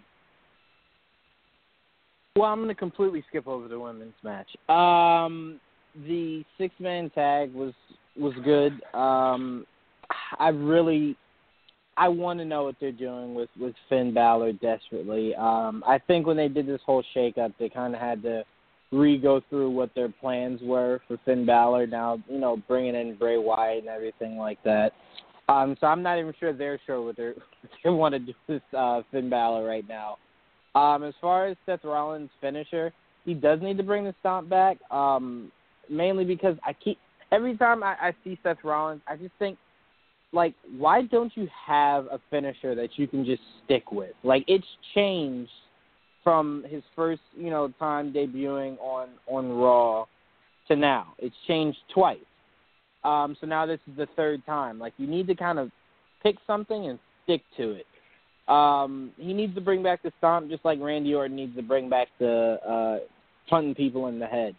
Uh, they're just two very fatal finishers. Um, but yeah, the match was good. And as far as Big Cass and Enzo, I'll say this again for the billionth time. Come up with something that Enzo can't wrestle anymore, and just have him be the mouthpiece for for Big Cass, and give Big Cass a a push, even, like for the Intercontinental title. Just do something different with these guys, because honestly, them as a tag team, it's horrible to watch them uh, wrestle. Because Enzo to me is just really uh, a bore fest and, and horrible to watch. So just have him be the mouthpiece for Big Cass. Big Cass is more inter- interesting to watch uh, wrestle anyway. Chris.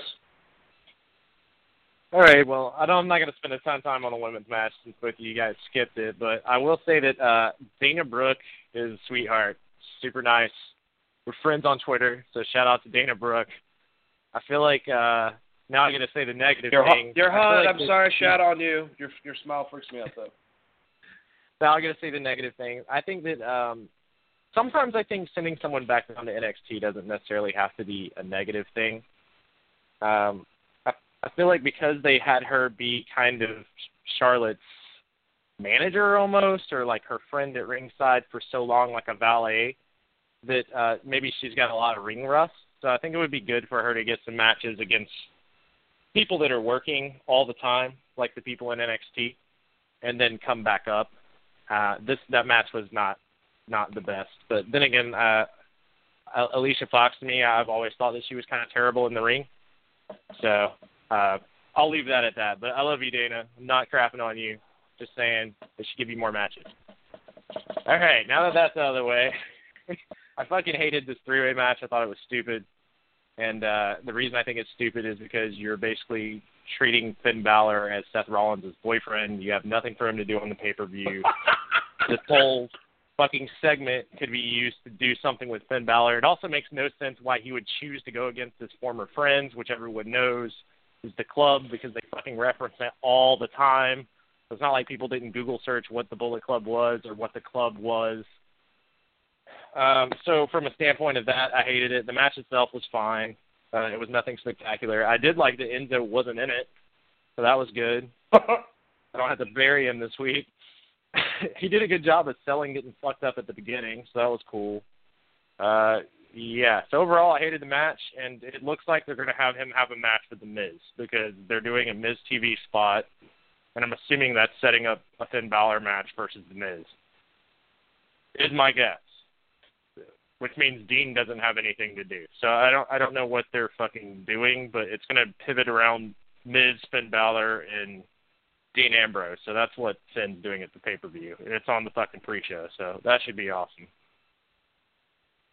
Huh. That sounds interesting. I'm hoping what they're doing is they are alluding at a feud between Bray Wyatt and Finn Balor, where either because he's been talking about wanting to do this anyways, and there was a report, eh, even though he looks exactly like he always does, that they were going to be changing his character this year. So I assumed at the beginning. So what I'm proposing, guys, is that Finn Balor and Bray Wyatt will actually start after uh, this this pay per view, I guess, uh, after Bray's done with Randy, and Bray either brings the demon out of Finn Balor, like so to speak, but he just starts doing the whole thing, or Finn Balor has to go to that level like he normally does. I don't know how you play it off, but all they have to do is explain that, like you know, if he doesn't want to do the whole entire body part, just part of his face, like a certain amount of the demons out, or some bullshit. Like just do some wording, he'll be fine. I don't know what the fuck he was doing in this. That's, that's what's. You're completely right. It's like he's his his his, his lover coming to save him, and there's not a lot of sense being made of why he would be aligning himself with them, and not with the the club. But especially if you're going to reference it right before the match, like remember they used to be friends. Yeah, I know. It's crazy. Uh, what are you going to do? So let's go into the women.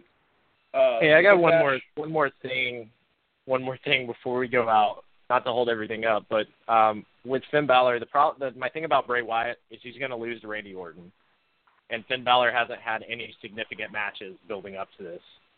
So hopefully they don't go into it right after the pay Oh. So I just hope that they kind of give that. both of them give both of them some matches. But yeah, it's going to be a fun feud. I just hope they don't rush it while both these guys are going to come off things that don't matter. Very smart. Chris, very, very smart, smart. Very, very smart. Masa. Master Hiroshi. Anyways, where was I? I completely lost my train of thought. All right. Alexa Bliss came out to the ring and ran down the uh, the women's champion Bayley. Um, just basically just completely trashing her out, saying that she's pathetic, saying she's a fan, doing the same shit Charlotte did. I will say that Alexa Bliss, she can handle the fans uh, for a heel, for a baby, for whatever. Like the whole what thing, uh, it's like the Miz, honestly. Like it's it's almost like that, at least for her level. Like she's good at at handling that type of crap. She's really good on the mic. Uh, and she said she was saying that she was hoping that her dad was going to be in the front row so she could like beat her in front of her dad at her hometown of uh, San Jose. And then Sasha Banks or Bayley comes out, you know, goes me me me me me and Bayley, and then uh, Sasha came out shortly after that uh, to defend her friend Bayley, uh, I guess, and challenged Bliss to a match. Uh, the match happened. Sasha Banks defeated Alexa Bliss. Bliss purposely took the counsel's loss uh, following a brief match against the boss. Uh, she basically she wouldn't fight them, and she went up the ramp and she got a count out. Um, and Bayley was on commentating, and since she was up there, coincidentally, she ran over and knocked Bliss, uh, who outsmarted her and jumped her from behind. Sasha ran to Bayley's aid, but of course Alexa Bliss was gone. So, how did you like the segment, and how did you like the match, Chris? Uh, the segment was fine. Alexa Bliss did well on the mic. I'm really glad that when Sasha came out that they also did not bring Nia Jax out and then make this thing like a tag team match.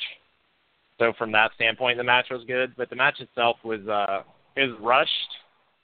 It seems like they were trying to get through it just to do the segment afterwards. Um, and I did like that Alexa Bliss ran off and then like Bayley's like, haha, she ran off and then came back. It would have been really good if she came back with like a chair and like walloped her or something instead of just like then getting beat up. Um, but yeah, Yeah. I, I'm done with the whole Sasha Bayley thing. I'm tired of seeing it each week, and I I'm kind of glad that they didn't just turn this into another four way match or something with Nia Jax. But other than that, like I like Alexa. I think she's doing good mic work. Hopefully they put the title on her because like honestly, Bayley is a sinking ship right now.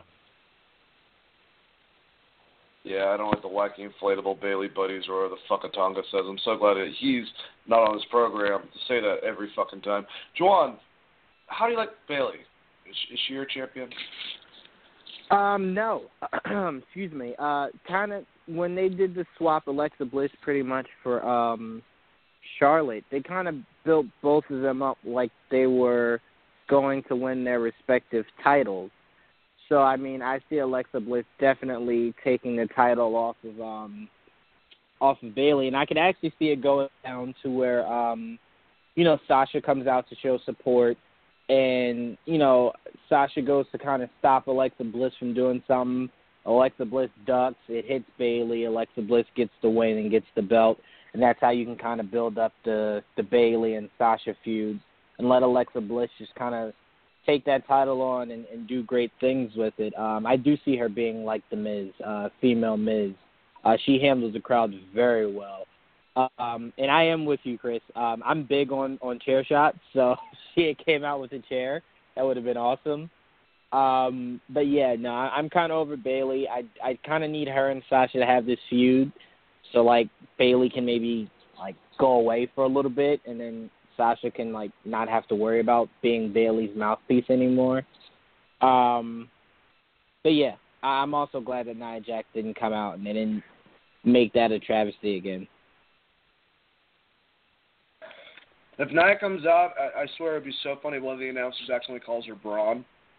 That'd be, that'd be hilarious. Not that she looks like him. She definitely doesn't. She's a beautiful woman. Don't hurt me. Anyways, um, Dean Ambrose approached Chris Jericho backstage. Yeah, this is the whole segment that that I was talking about uh, with the Christmas lights and Uh, Ambrose just seemed he didn't seem so like monotone. Like he seemed very expressions were on him, and, and Jericho's banter was funny.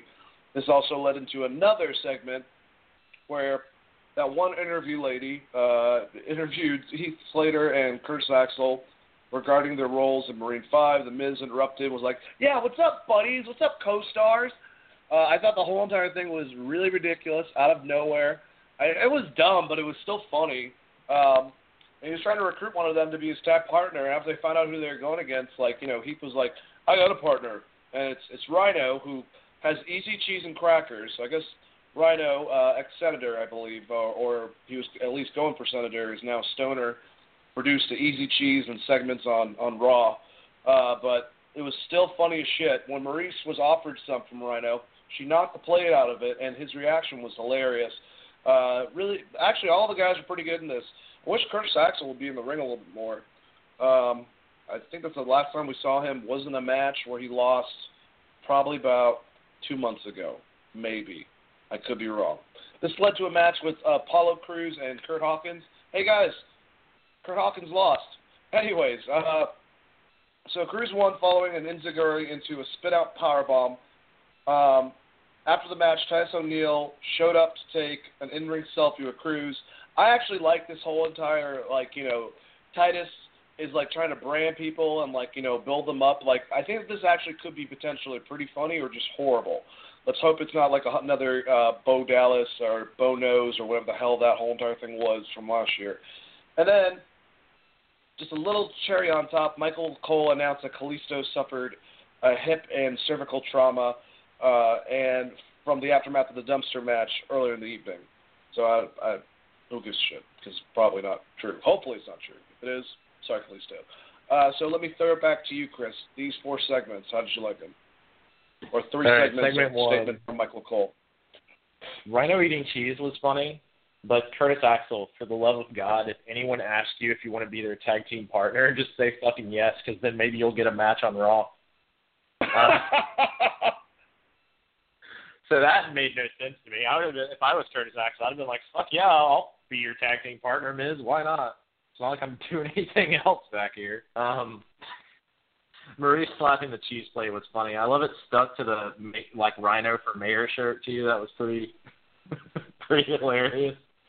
Um, let's see. I'm trying to remember Apollo Crews versus Heath Slater. You know what? It, I thought it was I thought it was pretty good for a squash match. I had I I never liked Titus O'Neil, and he stumbles on like the majority of his promos, so I, I just have a hard time like if you're trying to make Apollo Crews like a big guy, putting him with Titus O'Neil is probably not your best bet unless you're going to just make them into a tag team or something. Um, so other than that, I was like, well, whatever. And then there was one other segment that you mentioned, then I don't remember or care what it was because Dean, it probably Dean wasn't Ambrose and Chris Jericho uh, with the whole jacket. Well, you kind of already went. over Oh, where he tried to get off the list and and then he slapped Chris Jericho Yes, for it yes. on the back. Okay, yeah, that was that was cute. It was funny for what it was. I to me, shit like this wastes time. Like this is a spot where you could have a good 205 match.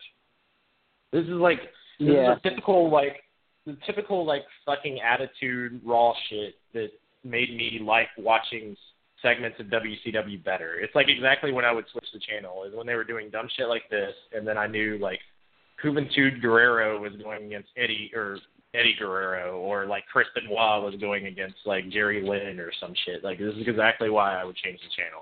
So to me, this is like a perfect spot to have a match instead of having like these cute little segments that do nothing to build anything on the show. I can see that. You could also condense this stuff down pretty easily. Uh, like that whole entire Marines thing really didn't even need to happen. Uh, he could have like passed them like you know, in fear in the hallway, been like, guys, we just did the Marine Five, so plug for the movie, blah blah blah blah blah, and then that's it. Uh, yeah, that, that could be definitely condensed. How, how'd you feel about all this this stuff, Juwaan? Um, I literally despise every ounce of it. Um, I do find it funny that they're on Marine Five. Holy shit. Um, yeah, I, I- I'd say the best thing that I enjoyed the most out of everything was the Jericho, uh, the Jericho thing. I enjoyed that the most. This was So like we'll go 45 on. minutes, almost. It was like 35 minutes worth of airtime that they could have used on something else that would have been more relevant. That's, On I a mean, that's my primary match. problem. On a legit match that would that would make uh, viewers not want to change the channel.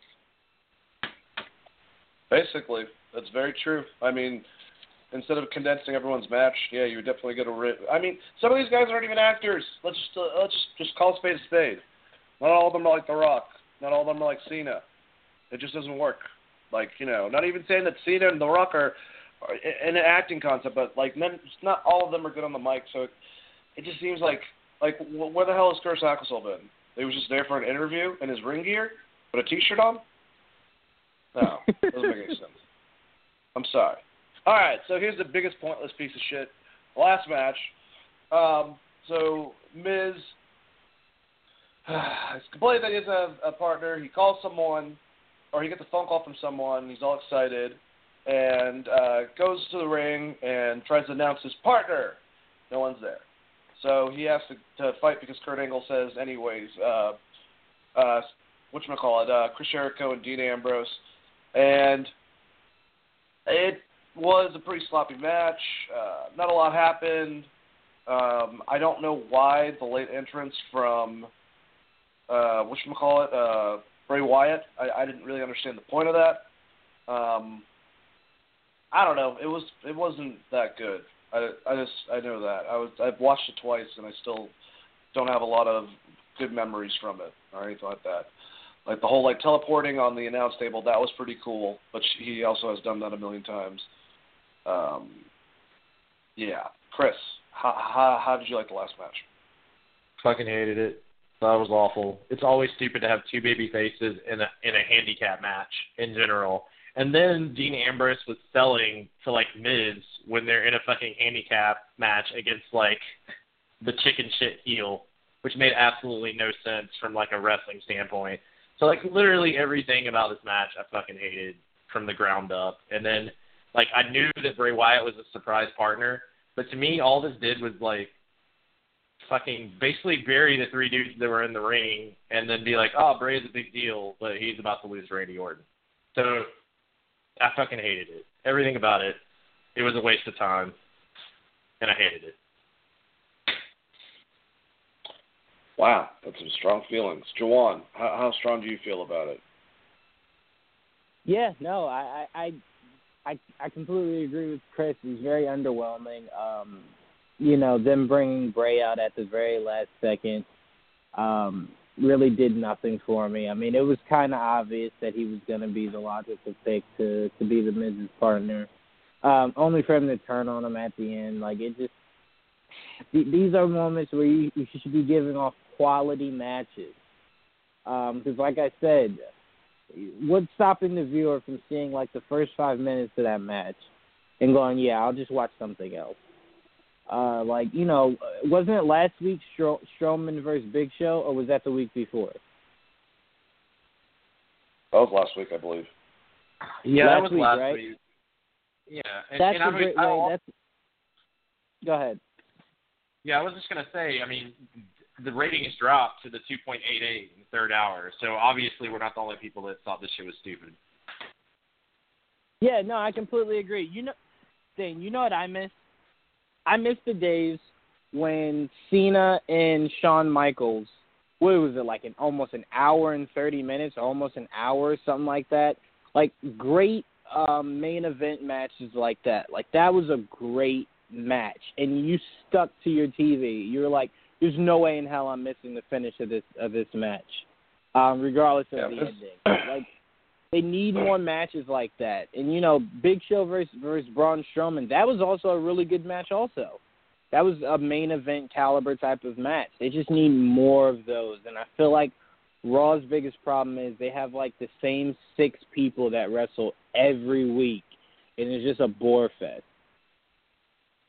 I think there's a lack of storylines. I think there's a lot of problems. Um, I, I don't think. Thing is, having the two separate um, stations with their own, like th- th- there's upsides and there's ba- there's downsides. Like some of it's good for creativity, but like a lot of it's they just don't have enough people in each one for us not to see the same reoccurring storylines or, or like the Miz and Dean Ambrose, you know, or possibly like you were hinting at earlier, Juwaan, with like maybe Cesaro and Sheamus have a shake up. You know, uh, that that that's because they have the same people, and even if they tr- change like five of them, it still doesn't fucking matter. So we're gonna go from one thing that aggravated me into a brand new thing that aggravated me with SmackDown. The show opened with Renee Young inviting uh, Shinsuke Nakamura to the ring for an interview. Before he could answer any questions, however, Dolph Ziggler interrupted him and took over, comparing Nakamura to Michael Jackson and saying the name Shinsuke Nakamura translated to petty, pathetic, overrated freak. That was really bad. He he sucks at acting too, so it doesn't really matter if it was a bad impression. Nakamura then called him a jackass, which led uh, to, to them getting physical, resulting in Ziggler fleeing the ring once again because he's a giant pussy. Um, yeah, what the fuck are they doing with Nakamura? What was this? I, I forgot what they were calling him. Like the artist? Like no, he's the king of strong style. You already have T-shirts with that on there. Why would you start calling him something else? That, that better not uh, be like his new name or whatever. And I just thought it made it. It also just made like Dolph look really fucking ignorant uh, for him playing this character. And he's not really. I mean, he's better, I guess, as a heel than a baby face. I don't have a lot of exposure with Dolph Ziggler except for the last couple of years, seeing some matches online. And he's a good in-ring worker. And like the beginning when he was on the fucking Spirit Squad, which is what I mainly know him from. Uh, so he is a better heel, but I just don't. His mic work doesn't work for me at all. But how, how did you feel about this opening, Chris? Are you excited about Shinsuke Nakamura? I'm excited about the King of Strong Style. Not so much excited about the artist. Is he is he now the artist formerly known as the King of Strong Style because he saw that Shibata headbutt and he's like that's that's some fucking strong style right there. Like I don't get he has such a good gimmick name. Like why are you gonna call him the artist? Like it, as soon as they said artist, the rest of the shit was all irrelevant to me. Let's get on and just have the fucking match because like I, I don't understand how you could take someone so good as Nakamura and saddle him with a creative character like what do you want to be called in the ring type name when he has such a great gimmick as being the king of strong style like I fuck I fucking hated everything about this thing. I'm not gonna lie. You, you're really bringing me down by talking about like the last six topics. Well, man, what do you want me to do? I mean, if the writing's not good, just like not talk about it. We can't. We have to cover the bad with the good, Chris. That's how it works. Juwaan, how are you? How, how do you feel about the artist formerly known as Shinsuke Nakamura, the King of Strong Style? Yeah, there's a lot I don't I don't really get about what they're trying to do with uh with with his character right now. Um I heard someone floating a theory around of Paul Heyman adding uh that chick from NXT um and making her a Paul Heyman um, you know, making her Paul Heyman's client, the one who's undefeated, uh, the champion. I can't remember her name. Asuka. Asuka. Yeah, Th- they should have done that with uh, Nakamura. Really, he needs a mouthpiece, and I think Paul Heyman representing the both of them, because uh, you know the likelihood of Brock Lesnar ever coming out of hiding, um, you know, until SummerSlam is just very unlikely. Um, him representing both of them, I thought would be perfect um, them both on SmackDown. Bring Paul over to SmackDown. Have him represent both. Um, I don't get what they're doing with this whole Dolph Ziggler thing. I wish they'd just have a match already, just get it over with. Um, but yeah, I, I want to say I enjoyed it mainly because I, I do love Nakamura, but it just it it was a no for me. And I, I do like that idea um, to some extent, but I think I think that is. I mean, I don't know if he knows a lot of English, but he seems to be okay when he's talking and stuff. I, I, he has enough personality to like do this himself.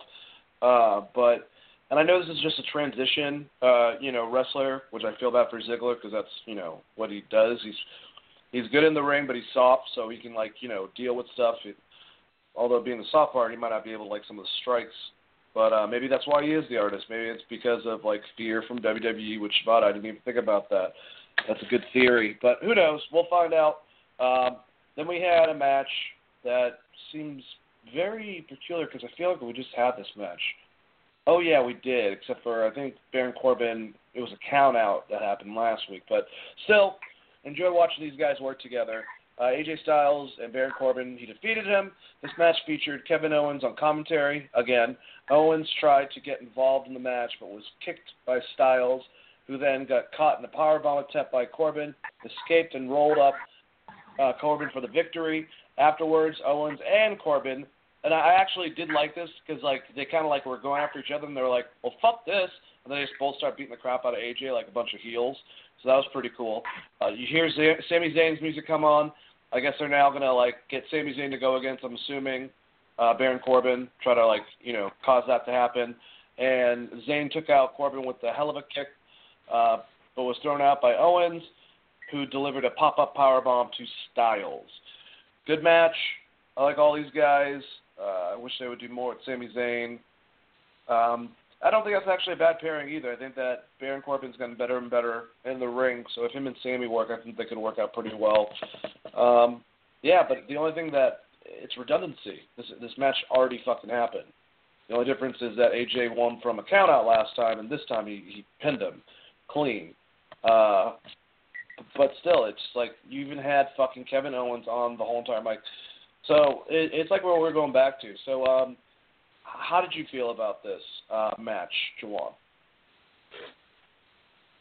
I actually enjoyed it. I'm one of those guys who uh, is a huge fan of Baron Corbin, um, especially his in-ring ability. And it's always phenomenal watching AJ Styles. See what I did there? Uh, anyway, um, I could definitely see them But, uh, trying to build something with Sami Zayn. Um, I could see them trying to build something with Sami Zayn and Baron Corbin, and that that'd really be something fun to watch. Um, I really enjoyed the match. I seriously did. I really do hope Kevin Owens stays because he deserves to. Um, he would definitely take over SmackDown uh, in a heartbeat, and and it'd be in good hands. Um, so I hope he does stay. Ooh, excuse me, on SmackDown because they need it um, right now. Chris. Uh, kind of the same sentiment as Juwaan. My only worry coming out is the, with Baron Corbin and Sami Zayn is Sami Zayn has he's in the he's in a similar situation where he has like one big win in a while, and they're I mean he's gonna lose. I would assume he's gonna lose to Baron Corbin depending on how long they draw it out. My theory is that Baron, Baron Corbin's probably gonna win Money in the Bank for SmackDown. So I, I think that's what they're building him for. So they're I mean they're essentially gonna feed I'm assuming that they're to feed Sami to Baron, which I'm not looking forward to. But it'll be a good match because both those guys are good in the ring. I, I like Baron Corbin, so I don't really have a problem with where they're going. I just it's unfortunate for Sami Zayn. It seems like wherever he goes, he's just there to build up like the next guy. So it, it's just kind of shitty. Yeah. But the match was good. I I enjoyed Kevin Owens' commentary again this week, and uh probably the best thing that happened on SmackDown overall. Minus, well, take that back because the Charlotte Flair and Naomi match was was pretty good too. But overall, I think this was the best segment of SmackDown. I get what you're saying. I agree. Best segment. The other one probably would be the best. Uh, what call it match. All right, so we had a beat the clock match. Cool concept, but it basically just highlights that the program's trying to have a short match uh, by making their tag team go after each other and try to have the shortest match, and then have the other team later on, we will talk about, uh, you know, try to beat that time. So American Alpha defeated the Colons. This was the first of the two beat the clock tag matches to determine the new number one contender for SmackDown's tag team champions and going against the Usos. American Alpha hit the Grand Amplitude. Great sequence too. They they are really good in the ring for the victory, setting the time to beat at 5:17. Afterwards, uh, Rusev made his appearance uh, on his hotel where he's eating small children. Um, you know, he's a scary looking dude. I'm just saying. Uh, it was the first thing since the uh, shakeup and since he's been out for his injury, and basically said he wasn't happy with Daniel Bryan and Shane McMahon, uh, and that he would like. Basically, he's going to go back to Bulgaria if they don't give him a championship match at Money in the Bank. Um, which the concept, if, if we had Rusev versus uh, Jinder for championship match at Money in the Bank, I will just laugh my ass off. Um, I really won't laugh at that actually. That's that's that's upsetting. Anyways, backstage, Becky Lynch was asked about her feelings towards Charlotte. She was interrupted by Tamina, Natalya, uh, Carmella, and James Ellsworth, who's fucking still around for some goddamn reason, who warned that she was either with them or against them. Um, Becky was also, once again, in her ring gear and stuff, I'm pretty sure, so uh, I don't even know. But um, these three things, I thought the tag match was good. The Rusev thing's interesting. I wish she was getting actually the push instead of Jinder. Um, and backstage, the whole Becky Lynch thing was whatever. Chris, how'd you feel? Well, the Rusev thing could be interesting if they booked it how I would book it after this Jinder fuck up, which would be actually give Jinder the title and have him hold it for a while, and then Rusev can be pissed about not getting a shot, and then actually kind of do like I wouldn't say like a face turn because Rusev I don't think he'll ever be like a face, but it, it at least gives you a fucking interesting story of like this guy was undefeated for a year and didn't get a title shot. This asshole showed up, hadn't won in forever, and like cheated his way to the championship. So it, it could be interesting. I don't think they're going to do that because it's WWE, and that's way too fucking smart for them to do. They should hire me. Um, but yeah, I wouldn't be interested in seeing that match. But at least the storyline building up to it would it, it make it interesting. Um, as far as the backstage segment with the women, I, it when as soon as I saw it, I was like, well, that's the finish of the match. So because they're gonna hold that title on Naomi until a pay per view, I'm assuming. And uh, the tag match itself, I thought the tag match was pretty good. Um, the Colons are a good tag team when they're working against, you know, when they're when they're working serious, when they're not doing the shining star stuff. They're they're pretty good. Um, the only thing about the I hate the clock matches because if you set a time in like the five minute range, you know the next match is going to be even shorter because that's just like WWE rushes matches in general. So like to think Fandango and and uh, fuck Tyler Breeze we're going to get more than five minutes in the ring is is pretty funny to even think about. So I kind of knew the finishes of both those matches, but the tag match itself was pretty good. Yeah, I agree, Juwaan. How do you feel? Uh, almost exactly the same. Um, the tag team match was good. The the Diva segment kind of did let you know exactly how the how the main event was gonna end. Uh, which, like I said, they got to stop doing that because it does take away from some people who are as well versed in the wrestling world as as you guys are. You're watching and kind of go, I really need to watch the main event because I kind of feel like I know what's gonna happen. Um, but yeah, the tag team match is definitely uh, what I favored. I thought it was really good. Yeah, I agree. Um, I mean, the thing is, when when you are into wrestling and you see stuff coming, it sometimes it doesn't happen, and that's that's what's great about when promotions uh, like the WWE, which I'll give WWE the credit they're due. There's there's a lot worse, and I've seen a lot worse. Obviously, they they, they can do great too. Uh, it just depends, but yeah, I mean, when you put two and two together, obviously that means something's going to happen. But I guess that's that's our fault for liking it so much. It's it's me and Chris's fault. We're a piece of crap when it comes to that. So sorry, everyone. Anyways, moving on to the no DQ match. Randy Orton defeated Eric Rowan. Rowan was the first competitor to take advantage of the no DQ stipulation, attacking Orton with a kendo stick. Orton then gained control of the kendo stick and used it to put Rowan through a table set up at ringside. Later, Rowan attacked Orton with steel steps, but he ended up losing after Orton threw him into the steel chair, wedged into the turnbuckle, and then connected with the RKO. After the match, Orton said he did not know what the House of Horrors match is, but that he would find out Sunday. Before he could leave the ring, however, Jinder Mahal came out and told him he was being overlooked and disrespected, saying Orton shouldn't be worried about Bray Wyatt. He should be worried about him. The dude uh, came to blows, and Mahal gained the advantage with the help of the Bollywood Boys. Mahal left the ring with the WWE World Championship in hand like a boss, climbing into his SUV limousine and driving away while hanging out the sunroof holding the fucking title. Um, I'm going to personally just say that The match wasn't bad, it, but the segment afterwards was so funny. Even though I don't agree with what's going on, it was actually pretty entertaining to watch. And I love how those motherfuckers just went in there and stole the titles like a bunch of gangsters. So, Juwaan, um, I think Jinder doesn't understand how you win the title. Uh, is it because he doesn't have a lot of experience winning? Uh, probably. Uh, I mean, even though he should still uh, know from watching everybody else except for him win. Um, but yeah, no, it was it was very comical. Uh, like I said, it, it's just it's very upsetting because I feel in my in my core that this is going to be a squash type of thing with him and Orton, and then we'll never see Jinder Mahal in a position like this uh, again. But it was definitely funny, and uh, he's definitely making the most out of his opportunities.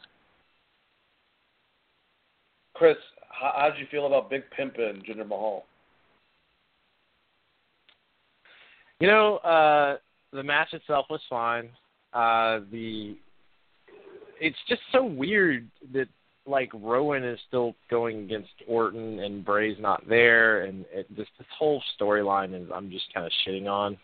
So definitely the most like intriguing part of the entire thing was was Jinder's promo, and I think he is you know trying to make the most out of his opportunity. I do think the opposite of Juwaan though. I think they're going to put that title belt on him. Um, I don't know what they're going to do with Orton after that or where that builds, but I, I'm pretty sure they're going to put the title on him. There's enough with the Bollywood boys. There's enough ways to cheat to get this title, and you have a title defense in between there against Bray, so it doesn't make Randy look too weak. But at the same time, it's it's going to be terrible. And I mean, it could be something where even Bray shows up on the screen and it freaks Randy out, even though he's not on SmackDown anymore. I mean, there's so many ways to book it so that Jinder gets the title that I just kind of see that's what's going to happen. Um, but yeah, I think he's making the most out of his opportunity. I don't necessarily care for the gimmick he's rocking, but you know that's being fed to him. There's not much he can do about it. And it was funny to see him steal a title. I mean, there's the title belt getting stolen is always funny. The the only thing to make it funnier is if he threw it off a bridge, like when The Rock threw Stone Cold's title off the bridge, and then like came came back with some really weird looking fucked up title. That'd be awesome. But yeah, nah, I, it was okay. I didn't hate it. And like I said, I don't dislike Jinder Mahal. I, I just think this is a weird situation they booked themselves into, where if they don't give him a title, it's like Juwaan says, if this is a squash match, then like that's not going to help you with the fans in India either. They're going to be like, oh well, you gave us a guy and then you fucking demolished him. So it's a weird. They booked themselves into a weird situation, which makes me think he's going to get the title. So strange. Jinder Mahal, champion. I mean, maybe Gronk comes and beats him by throwing a drink in his face, and then Gronkowski becomes the champion. Yeah. All right, I'm done with that. Let's go to the next match. Uh, my head hurts from going from doing that. Um, beat the clock match. Uh, Breezango, oh, God damn it, uh, defeated the Ascension. It's like they gave two guys Rick Martel the model gimmick and just mixed with like Brutus the Barber Beefcake and just kind of pushed them forward maybe a little bit of Chuck and Billy if you remember that shit. But uh, this was the second of two beat the clock tag matches to determine the number one contender. Breezango scored the victory with two minutes thirty six to spare, hitting a supermodel kick from Tyler Breeze followed by a Falcon Arrow from Fandango on Viktor. Breezango are your new number one contenders for the SmackDown Tag Team Championship. Um, all right, I'm going to go to Chris first, but Breezango don't necessarily win. Do, do you feel very similar with them, you know, getting this number one contender shot as you do with Jinder, or is it less, or what? Well, because of the stipulation, it's way less because this is like a stipulation match, and they wrestled the Ascension, who also doesn't win. So it's not that far fetched for them to get the win. One weird thing for me with uh with with Fandango is like his overall look and in ring ability, if they didn't saddle him with such a shit gimmick, he probably could have been a pretty decent like star. So like every time I see him, I just get disappointed. but other than that, the tag both of their in ring work is good. Yeah, and I like if they didn't saddle him with that Fandango gimmick, like if they would have just did something different, I think that the conversation about him as a wrestler would be a lot different a lot of times. But yeah, it. Other than that, the match was was pretty decent. It was, I mean, it was a quick match. It, it is what it was, and yeah, I have no problem with the Usos going against uh, uh, Breeze and Fandango. The question is, is like, are they going to have another one of these matches with the New Day, and the New Day is going to win and beat the time? That's my guess is what's going to happen, and then they're going to go New Day versus the Usos. Because I don't think this beat the clock thing is done yet. I think you're right about that. I didn't even think about that there being another team, but yeah, that would, that would make a lot of sense. Juwaan, how how do you feel about Breezango? Oh God, um, I I don't even think I have words to describe. Um, oh my goodness. Uh, um, I mean, I I kind of do agree with Chris. Uh, I mainly blame us as fans because uh, I think it was the night after WrestleMania. Uh, the whole, you know, everyone singing his theme song in the crowd. It only furthered Vince's ego of thinking that gimmick could work for Dongo. And then when the crowd got behind it for as long as they did, they were just like, "We're gonna literally ride this into the ground." Um, and he does seem like he's a really good in-ring talent. And if he didn't have the Fandango persona uh, attached to him, he, he definitely could be uh, a respected U.S. or Intercontinental champion. Um, so I think that gimmick kind of does sully it a little bit. Um, but I don't really have any issues with with with him per se. It's just the the gimmick. I I really hate the gimmick. Yeah, no, I mean I, I can agree with you on that. We'll see more with this whole entire tag team thing next week. Let's get to our main event: SmackDown Women's Championship match. Naomi uh, and Charlotte Flair had the main event and had a probably very, very competitive back and forth affair with numerous near falls. And the match came to an end when Tamina, Natalya, and Camelia, uh, Camilla, whatever the fuck her name is, interfered, beating them both down and resulting in a no contest. Match was really good. Um, I guess a good way to end it so we don't have to have because I didn't think they were going to put the title on on Charlotte this quickly. The only thing is that does not make sense from a booking standpoint. You had a part where Becky Lynch was basically told, you know, our way or the highway, and she's never been a person to like listen to people like that. She has someone that, even though they have uh, a bad past, they used to be partners with Charlotte, and Naomi's the other baby face. So you would have thought that if they were going to end it like that, they would have had her running down to the ring with her music. Maybe it was too similar to what um, uh, what's his name, uh, Sami did the week before or the night before, but I don't know. Uh, it just seems like that was right there for that spot, and they didn't even do anything, and it kind of had. I mean, I guess I guess it's it's okay to have the heels win, but this this team of heels, I don't give a shit about. So I guess that's my biggest thing. Uh, Chris, how do how do you feel about this last match? Uh, the match itself, I liked a lot. I, I'm still looking forward to their uh, like a pay per view match between those two, where they get some time to work because they're they're doing unique things that like you don't really see other females doing. I mean, Sasha to an extent with Charlotte, but Naomi's different. She works a, a, a different style. I think it could be really interesting, and I look forward to their matches going forward. I just hate the fact that they're going to have to fight this like crew of heels because next week we're going to get what's going to happen is we're going to get Becky Lynch, Charlotte, and Naomi versus Carmella and Natalya and whoever else attacked her. I can't remember who it was, but I'm assuming that's what's what's going to happen. Maybe not. Either way, it's leading to a tag match, playa. So be on the lookout for the tag match next week. so even though, so even though Becky Lynch didn't come out and help them, it'll still end up on a three and three tag match. You're probably right. Uh, maybe then she she she turns on all of them, and Becky Lynch is going to go heel. You know, I just I said that and I thought about it, and they, even though I would hate that, they could possibly be doing that. Juwaan, how would you feel if Becky Lynch goes heel? And how'd you feel about the match? I'd love it.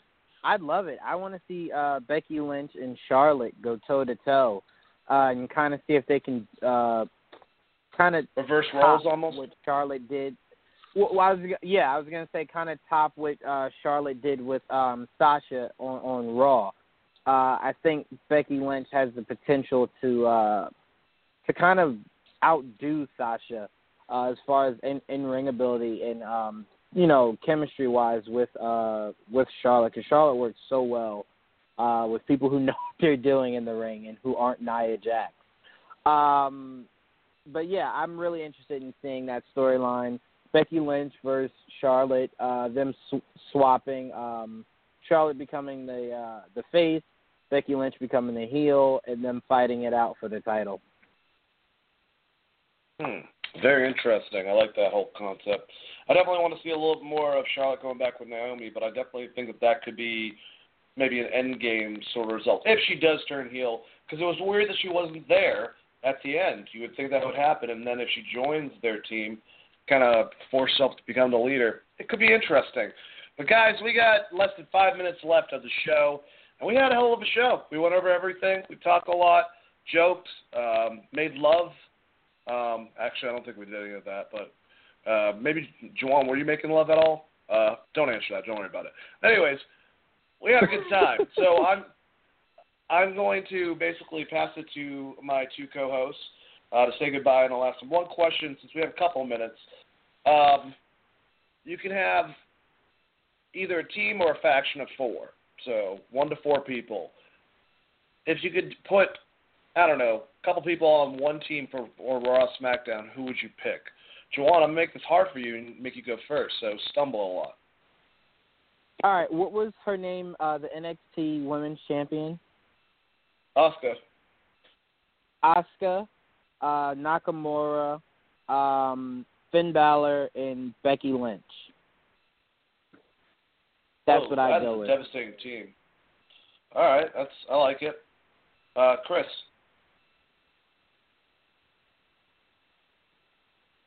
Christopher? Chris, are you there? Him, he, you know, Yeah. something Yeah. Sorry. Sorry. Sorry. I'm here. Um. Yeah. So no. Uh. Roman Reigns. Roman Reigns is a heel. Anderson and Gallows and Samoa Joe. Oh, I love that. That that would be a lot of fun. All right, I would I would call these. I don't know what I would call them exactly. Uh, something. It would be a concept of like a four horsemen, but when Bobby Roode, um, Roderick Strong, and Kassius Ohno make their debut, them and Austin Aries all in a group. It's kind of like a modern four horsemen. But don't call it the four horsemen because that's not classy. Unless you're Charlotte Flair, then you can do whatever the fuck you want. Uh, but anyways, it's been it's been a fun night. I hope you guys enjoyed a good episode and us talking about wrestling. We're going to do it every week, unless one of us calls out, and then we won't do it that week. And then we'll do it the week after that, unless someone. But, but you, you get what I'm saying. Almost every fucking week, us wrestling Wednesday nights. Make it your thing. Eight to ten. A lot of fun, and um, always good on Geek Vibes Nation. Uh, definitely listen to Saturday to the podcast. Uh, we're gonna have a great time going over the news on Geek Vibes Live. So everyone out there, you guys have a good one. I just got a nice little song to like end us out. Oh, let's get a little rockin', Hollywood style.